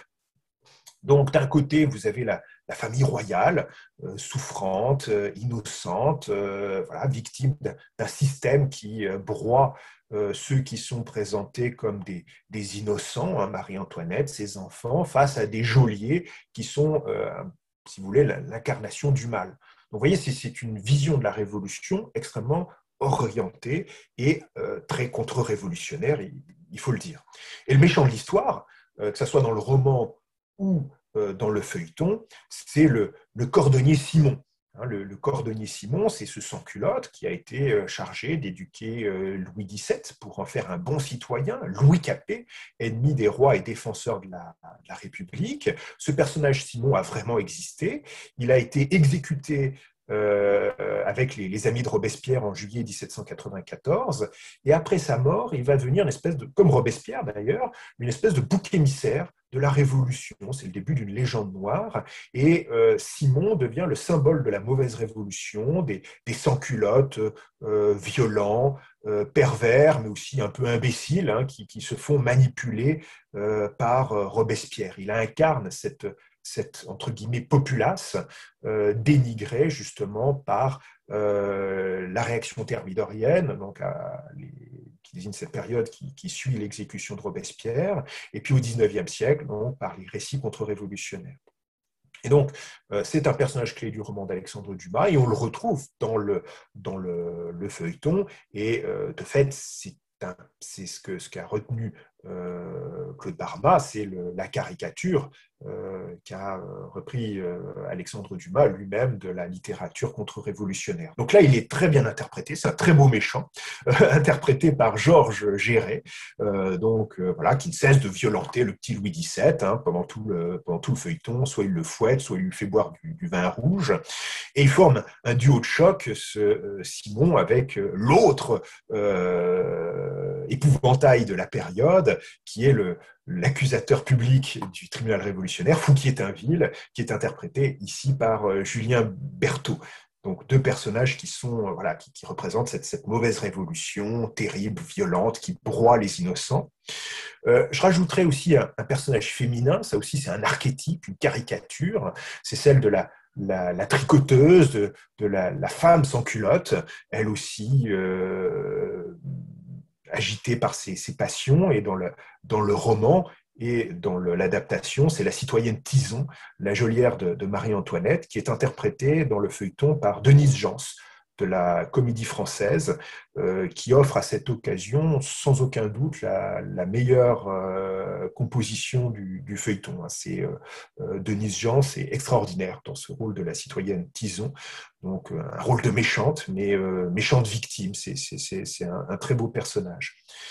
Je signale aussi, autre repoussoir de la Révolution, autre personnage réel, qui a fait lui aussi l'objet d'une légende noire, c'est un autre célèbre sans-culotte, le brasseur Santerre, ce brasseur Santerre qui est devenu commandant de la garde nationale de Paris en 1793, donc qui est chargé de superviser en quelque sorte la surveillance de la famille royale au temple. Et donc ce brasseur Santerre, lui aussi, a été caricaturé par Dumas en homme grossier, naïf et violent, et on reprend ces stéréotypes dans le feuilleton. Et donc le personnage de Santerre est interprété par Julien Guillaumard, le grand Julien Guillaumard, qui est excellent là aussi dans cette composition, et je signale qu'il va reprendre un rôle très similaire 8 ans plus tard, dans le film de Jean-Paul Rapneau, Les Mariés de l'an 2. Je ne sais pas si les auditeurs ont vu ce film, et donc Julien Guillaumard interprète, donc face à Jean-Paul Belmondo, une espèce de représentant en mission, donc révolutionnaire, avec emplumé, vaniteux et complètement idiot, et c'est le même rôle que celui de Santerre dans Le Chevalier de Maison Rouge. Donc très clairement, on a un feuilleton qui oppose les honnêtes gens, d'un côté. Alors, qui sont les honnêtes gens? C'est les royalistes modérés, les républicains modérés, c'est-à-dire Maurice Lindet et son ami Lorrain, on sent qu'ils sont proches des Girondins, donc c'est la bonne révolution modérée. Et puis en face, vous avez, entre guillemets, la canaille, donc incarnée par ces sans-culottes qu'on reconnaît. Donc, ils ont tous le bonnet phrygien sur la tête, ils sont mal rasés, un aspect un peu débraillé, la mine patibulaire. Et Claude Barma a accentué cela dans le premier épisode, c'est assez, il me semble, assez significatif. Geneviève dit à Maurice, et c'est pas dans Dumas, j'ai cherché, j'ai pas trouvé dans Dumas, Geneviève donc dit à Maurice, il est dommage que les révolutions ne soient pas faites par les conservateurs, elles auraient meilleur ton. Vous avez compris, opposition entre une bonne et une mauvaise révolution, donc un schéma, une interprétation très politique de la révolution. Et pour faire dans les canons de l'époque, Barma vend, Paul, véritablement sa série, Le Chevalier des Maisons Rouges, comme un western historique. Or, véritablement, parce que vous allez commencer à le dire, vous allez développer ce côté-là, c'est pas tout à fait ça. On est plutôt, d'ailleurs, dans l'idée de quelque chose qui fonctionne déjà très bien à l'époque, dans l'idée que Le Chevalier Maison Rouge, c'est plutôt une romance avec un vrai fond politique, comme vous venez de le démontrer. Oui, tout à fait.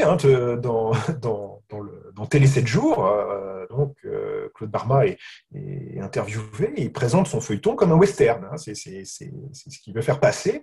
Alors, de fait, on a un générique qui fait penser à celui d'un western. On a un cavalier, le générique, c'est Maurice Lindet qui galope dans la prairie sur une musique bondissante, très western, d'Antoine Duhamel, très, très belle composition.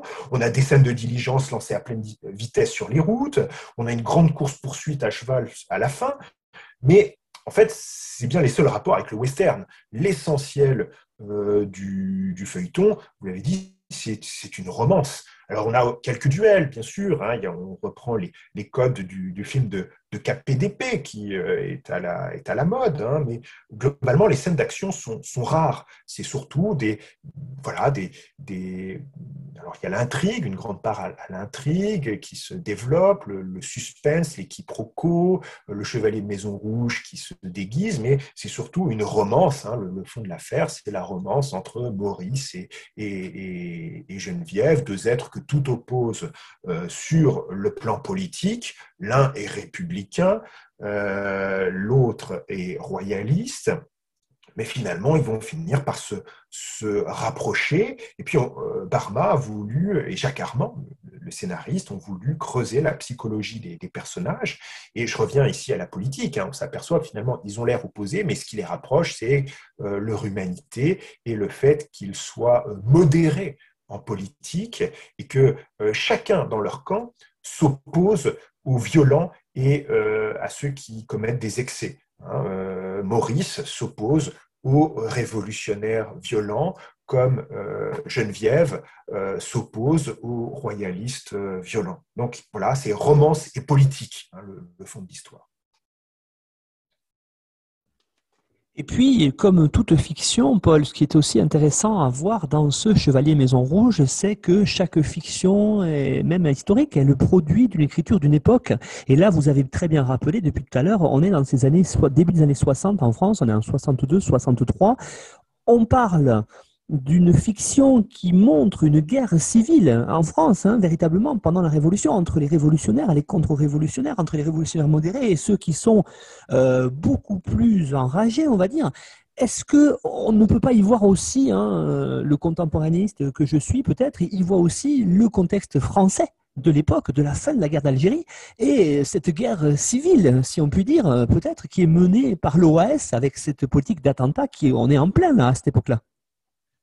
Oui, tout à fait. Claude Barma, d'ailleurs, le dit explicitement, toujours dans Télé 7 jours, où il présente sa série au public.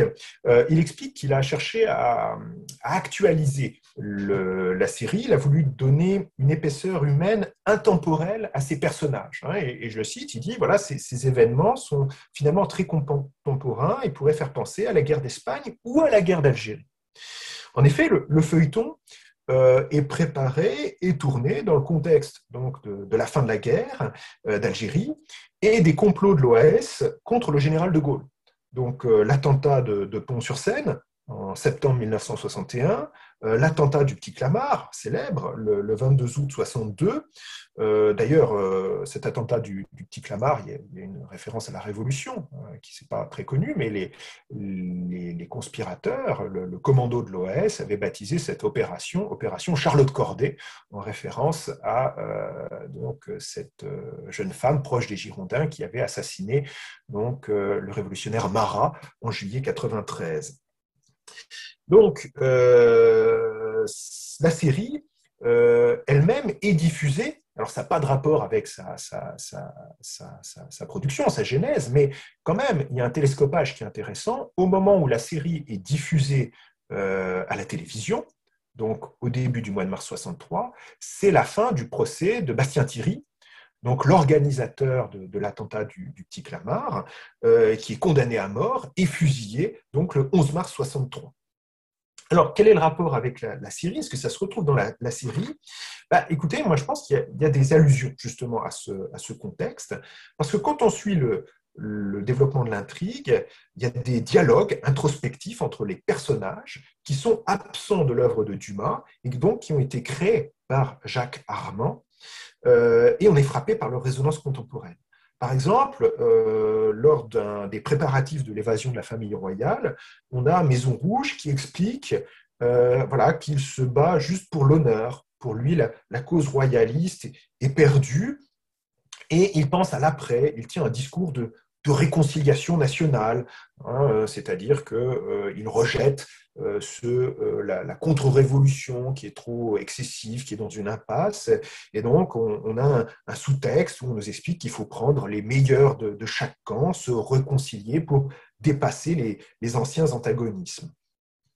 Dans le Figaro, dans le quotidien Le Figaro, qui rend compte du feuilleton de Claude Barma, on met en avant cette idéologie de synthèse nationale autour de la réconciliation des ennemis d'hier. Dans Le Figaro, le journaliste écrit qu'en regardant cette série, le français est à l'aise, le français moyen est à l'aise parce qu'il se sent autant républicain que royaliste et bonapartiste, ce qui lui permet de s'identifier avec tous les protagonistes de l'histoire et qu'en fait, chacun se réconcilie au nom de l'intérêt national. Et ça, c'est pas vraiment dans le roman de Dumas ou dans son adaptation théâtrale. Mais ce qui est le plus intéressant, c'est dans le dernier épisode. Dans le dernier épisode, on a un dialogue entre Geneviève et son mari Dixmer. Et Geneviève reproche à son mari de s'être engagée dans le complot du Chevalier de Maison Rouge uniquement pour assouvir, je cite, son goût pour la brutalité et la violence. Elle lui reproche d'instrumentaliser la cause royaliste. Et donc, il y a une espèce de tirade comme ça pour dénoncer le jusqu'au-boutisme de Dixmer. Et c'est vrai que si on remplace le mot « reine » par le mot « France » ou même « Algérie française », l'effet est troublant. Hein, c'est-à-dire que Geneviève dit à Dixmer, voilà, vous prétendez servir la reine, mais en réalité, vous cultivez votre goût pour la violence, vous voulez délivrer la reine, mais en fait, vous vous en fichez, etc. Donc, Geneviève aussi reproche à son mari de s'être comporté en lâche, en organisant une embuscade, sans participer lui-même à l'action. Donc, Dixmer est présenté comme un individu manipulateur, froid, brutal. Alors, est-ce que c'est une allusion au chef de l'OS? On peut le penser à ce moment-là, c'est possible. Peut-être plus largement, à une allusion à toutes les formes d'activisme violent. Je n'irai pas jusqu'à dire qu'il s'agit d'un feuilleton gaulliste, hein, même je pense qu'il faut sortir aussi de cette idée reçue de l'ORTF comme une chaîne de de propagande gaulliste. C'est en partie vrai, mais il y a quand même une marge de manœuvre chez les auteurs, les animateurs. Mais en tout cas, je pense que ces dialogues, j'insiste, qui sont créés de toutes pièces par Jacques Armand, qui sont absents de l'œuvre de Dumas, ne peuvent se comprendre sans ce contexte.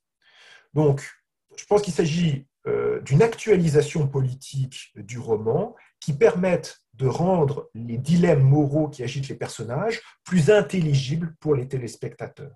Donc, je ne pense pas que c'est de la propagande, je ne pense pas qu'il y a un message politique, simplement on fait référence, vous voyez, à des comportements politiques du temps présent pour que ça soit plus vivant pour le téléspectateur et qu'il s'investisse davantage dans les personnages. En tout cas, c'est frappant, il y a ce télescopage des deux histoires. Hein. On parle de conspirateurs à la télévision au moment où la police traque les conspirateurs du moment, que sont les commandos de l'OAS, qui continuent d'être démantelés d'ailleurs en mars 1963. J'aimerais maintenant, Paul, qu'on s'attache à étudier ensemble la réception de cette œuvre-là. On a bien compris le contexte des années 60 qui est majeur. J'aimerais qu'on revienne sur la réception et en particulier voir le succès finalement de cette série-là. Voir que ça a été un succès peut-être en demi-teinte parce que ça a été un succès médiatique, mais de notre côté, le public n'a peut-être pas répondu tout de suite présent, comme il le fait quelques années plus tard, hein, avec un des gros succès. Qui est quasiment contemporain, hein, pour la période, c'est Jacou le Croquant.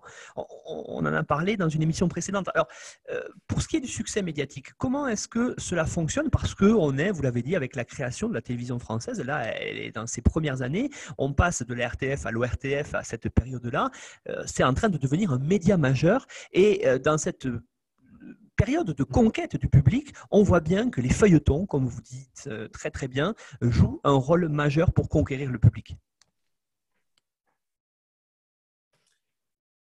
Oui, c'est un feuilleton qui est diffusé le samedi soir, hein, pour réunir le maximum de téléspectateurs.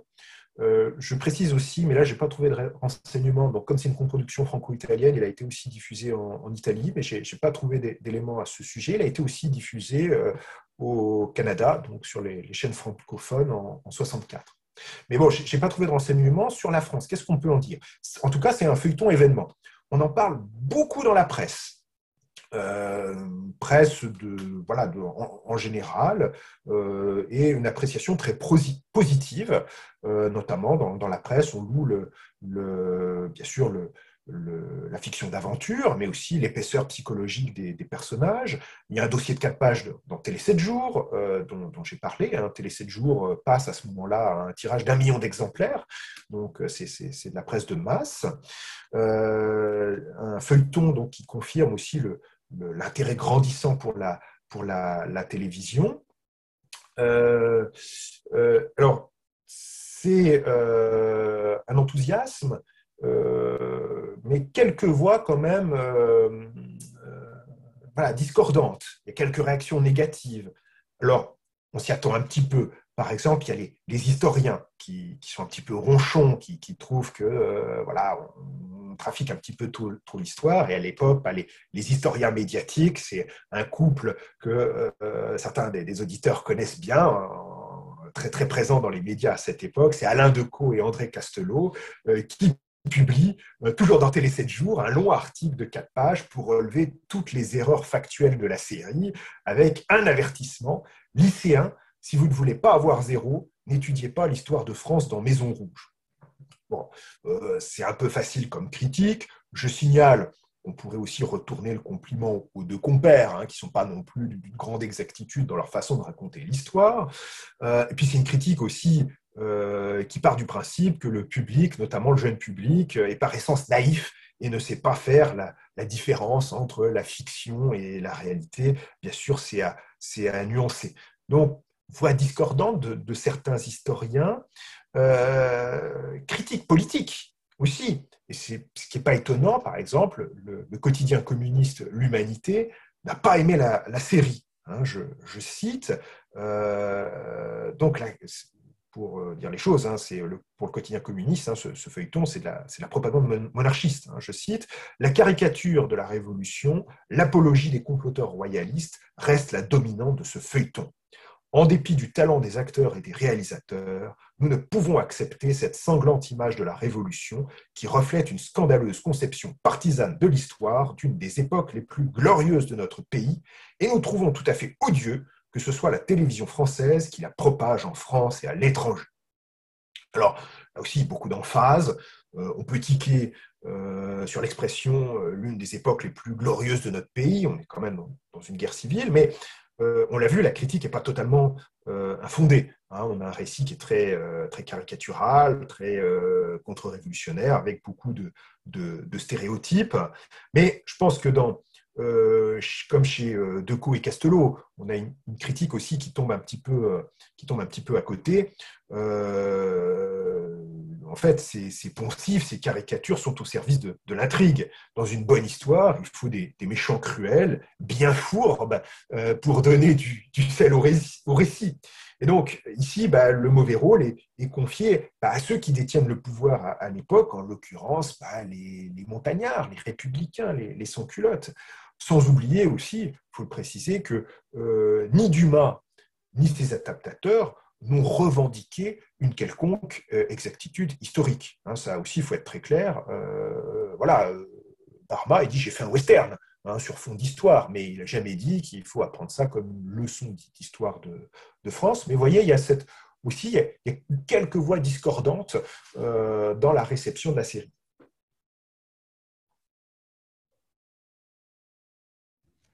Et maintenant, Paul, si on parle par rapport au succès, par rapport au public, qu'est-ce qu'il en a été? Est-ce que justement, il a été au rendez-vous comme la RTF le supposait, ou finalement, ça a peut-être été un semi-échec, cette série, à gros moyens, l'une des premières, vous l'avez bien dit, de la télé française?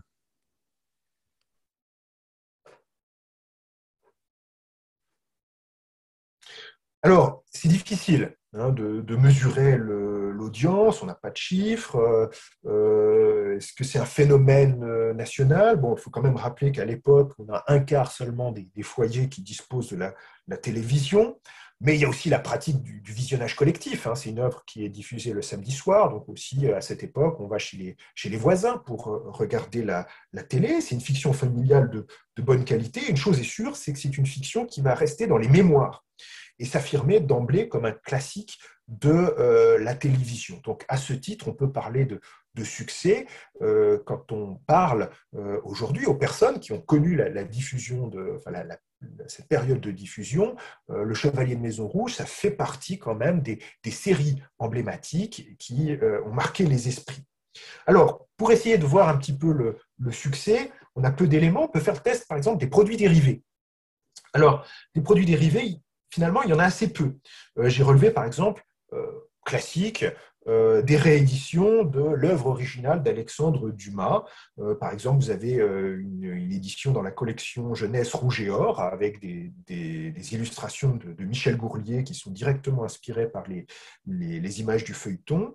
Vous avez la sortie d'un disque, d'un 45 tours, pardon, qui reprend donc la bande originale qui a été composée par Antoine Duhamel. Donc j'ai relevé au moins 2 éditions, mais c'est tout. Alors, il y a quand même un indice de popularité, c'est que la RTF a décidé de réunir de nouveau les acteurs pour tourner une fin alternative, peu moins désespérante. Hein, je ne vais pas raconter la fin, mais ce n'est pas une fin très joyeuse, hein, la fin du Chevalier de Maison Rouge.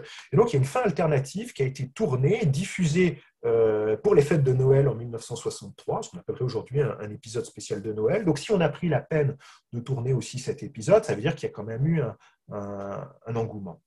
La production a décidé de donner une deuxième vie au feuilleton en le projetant au cinéma, notamment pour que les spectateurs puissent profiter pleinement de la qualité de l'image. Il faut bien se dire aussi qu'à l'époque, bon, la qualité de l'image et du son n'a pas rendu forcément justice au feuilleton. Hein. C'est un feuilleton, l'image est splendide, hein. C'est vraiment très bien tourné.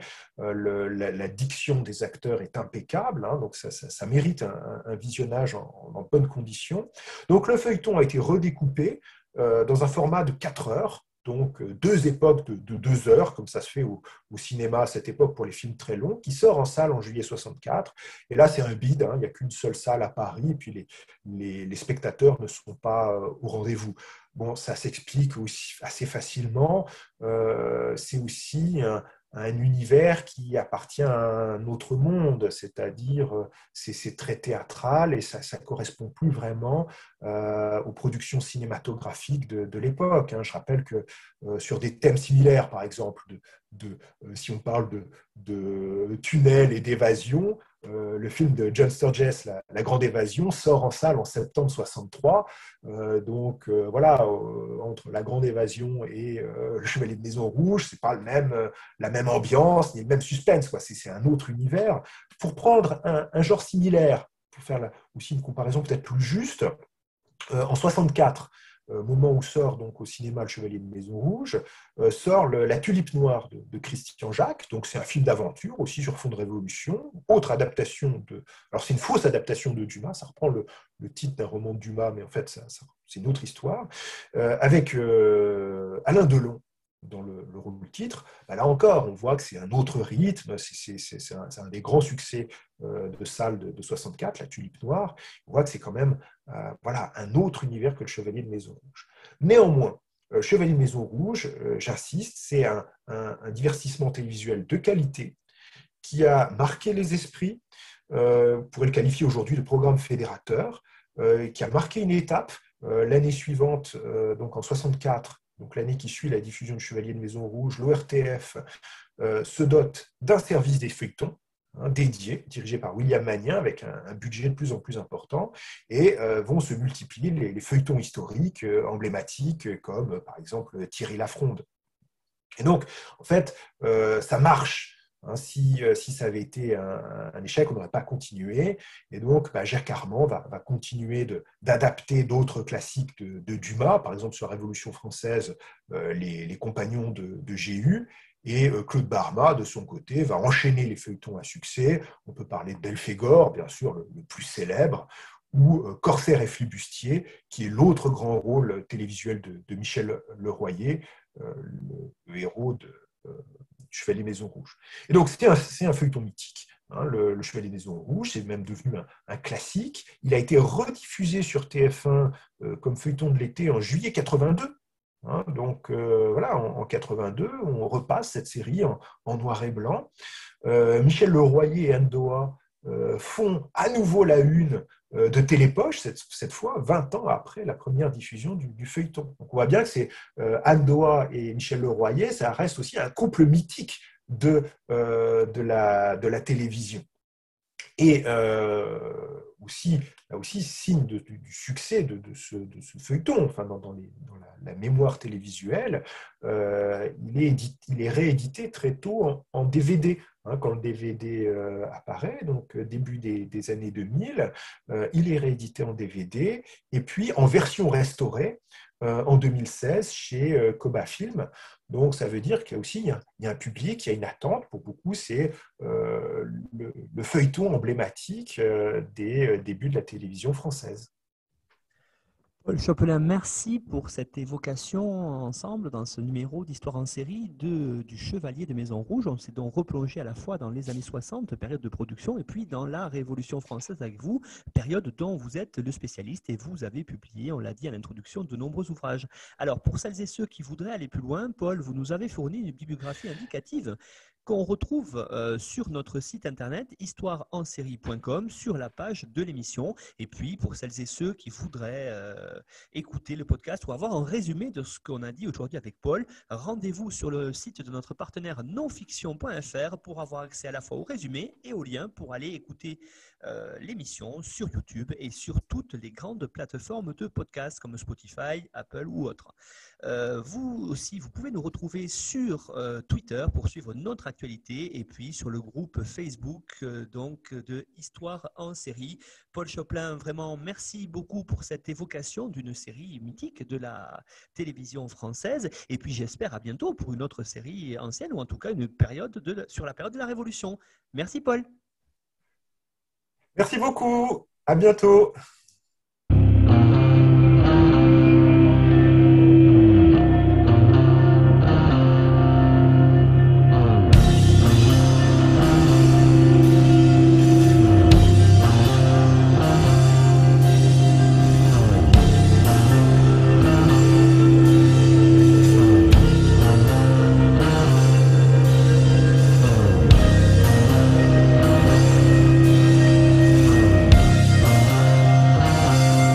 Retrouvez-nous sur Twitter @HistoireEnSérie pour connaître le programme à venir ainsi que des conseils bibliographiques.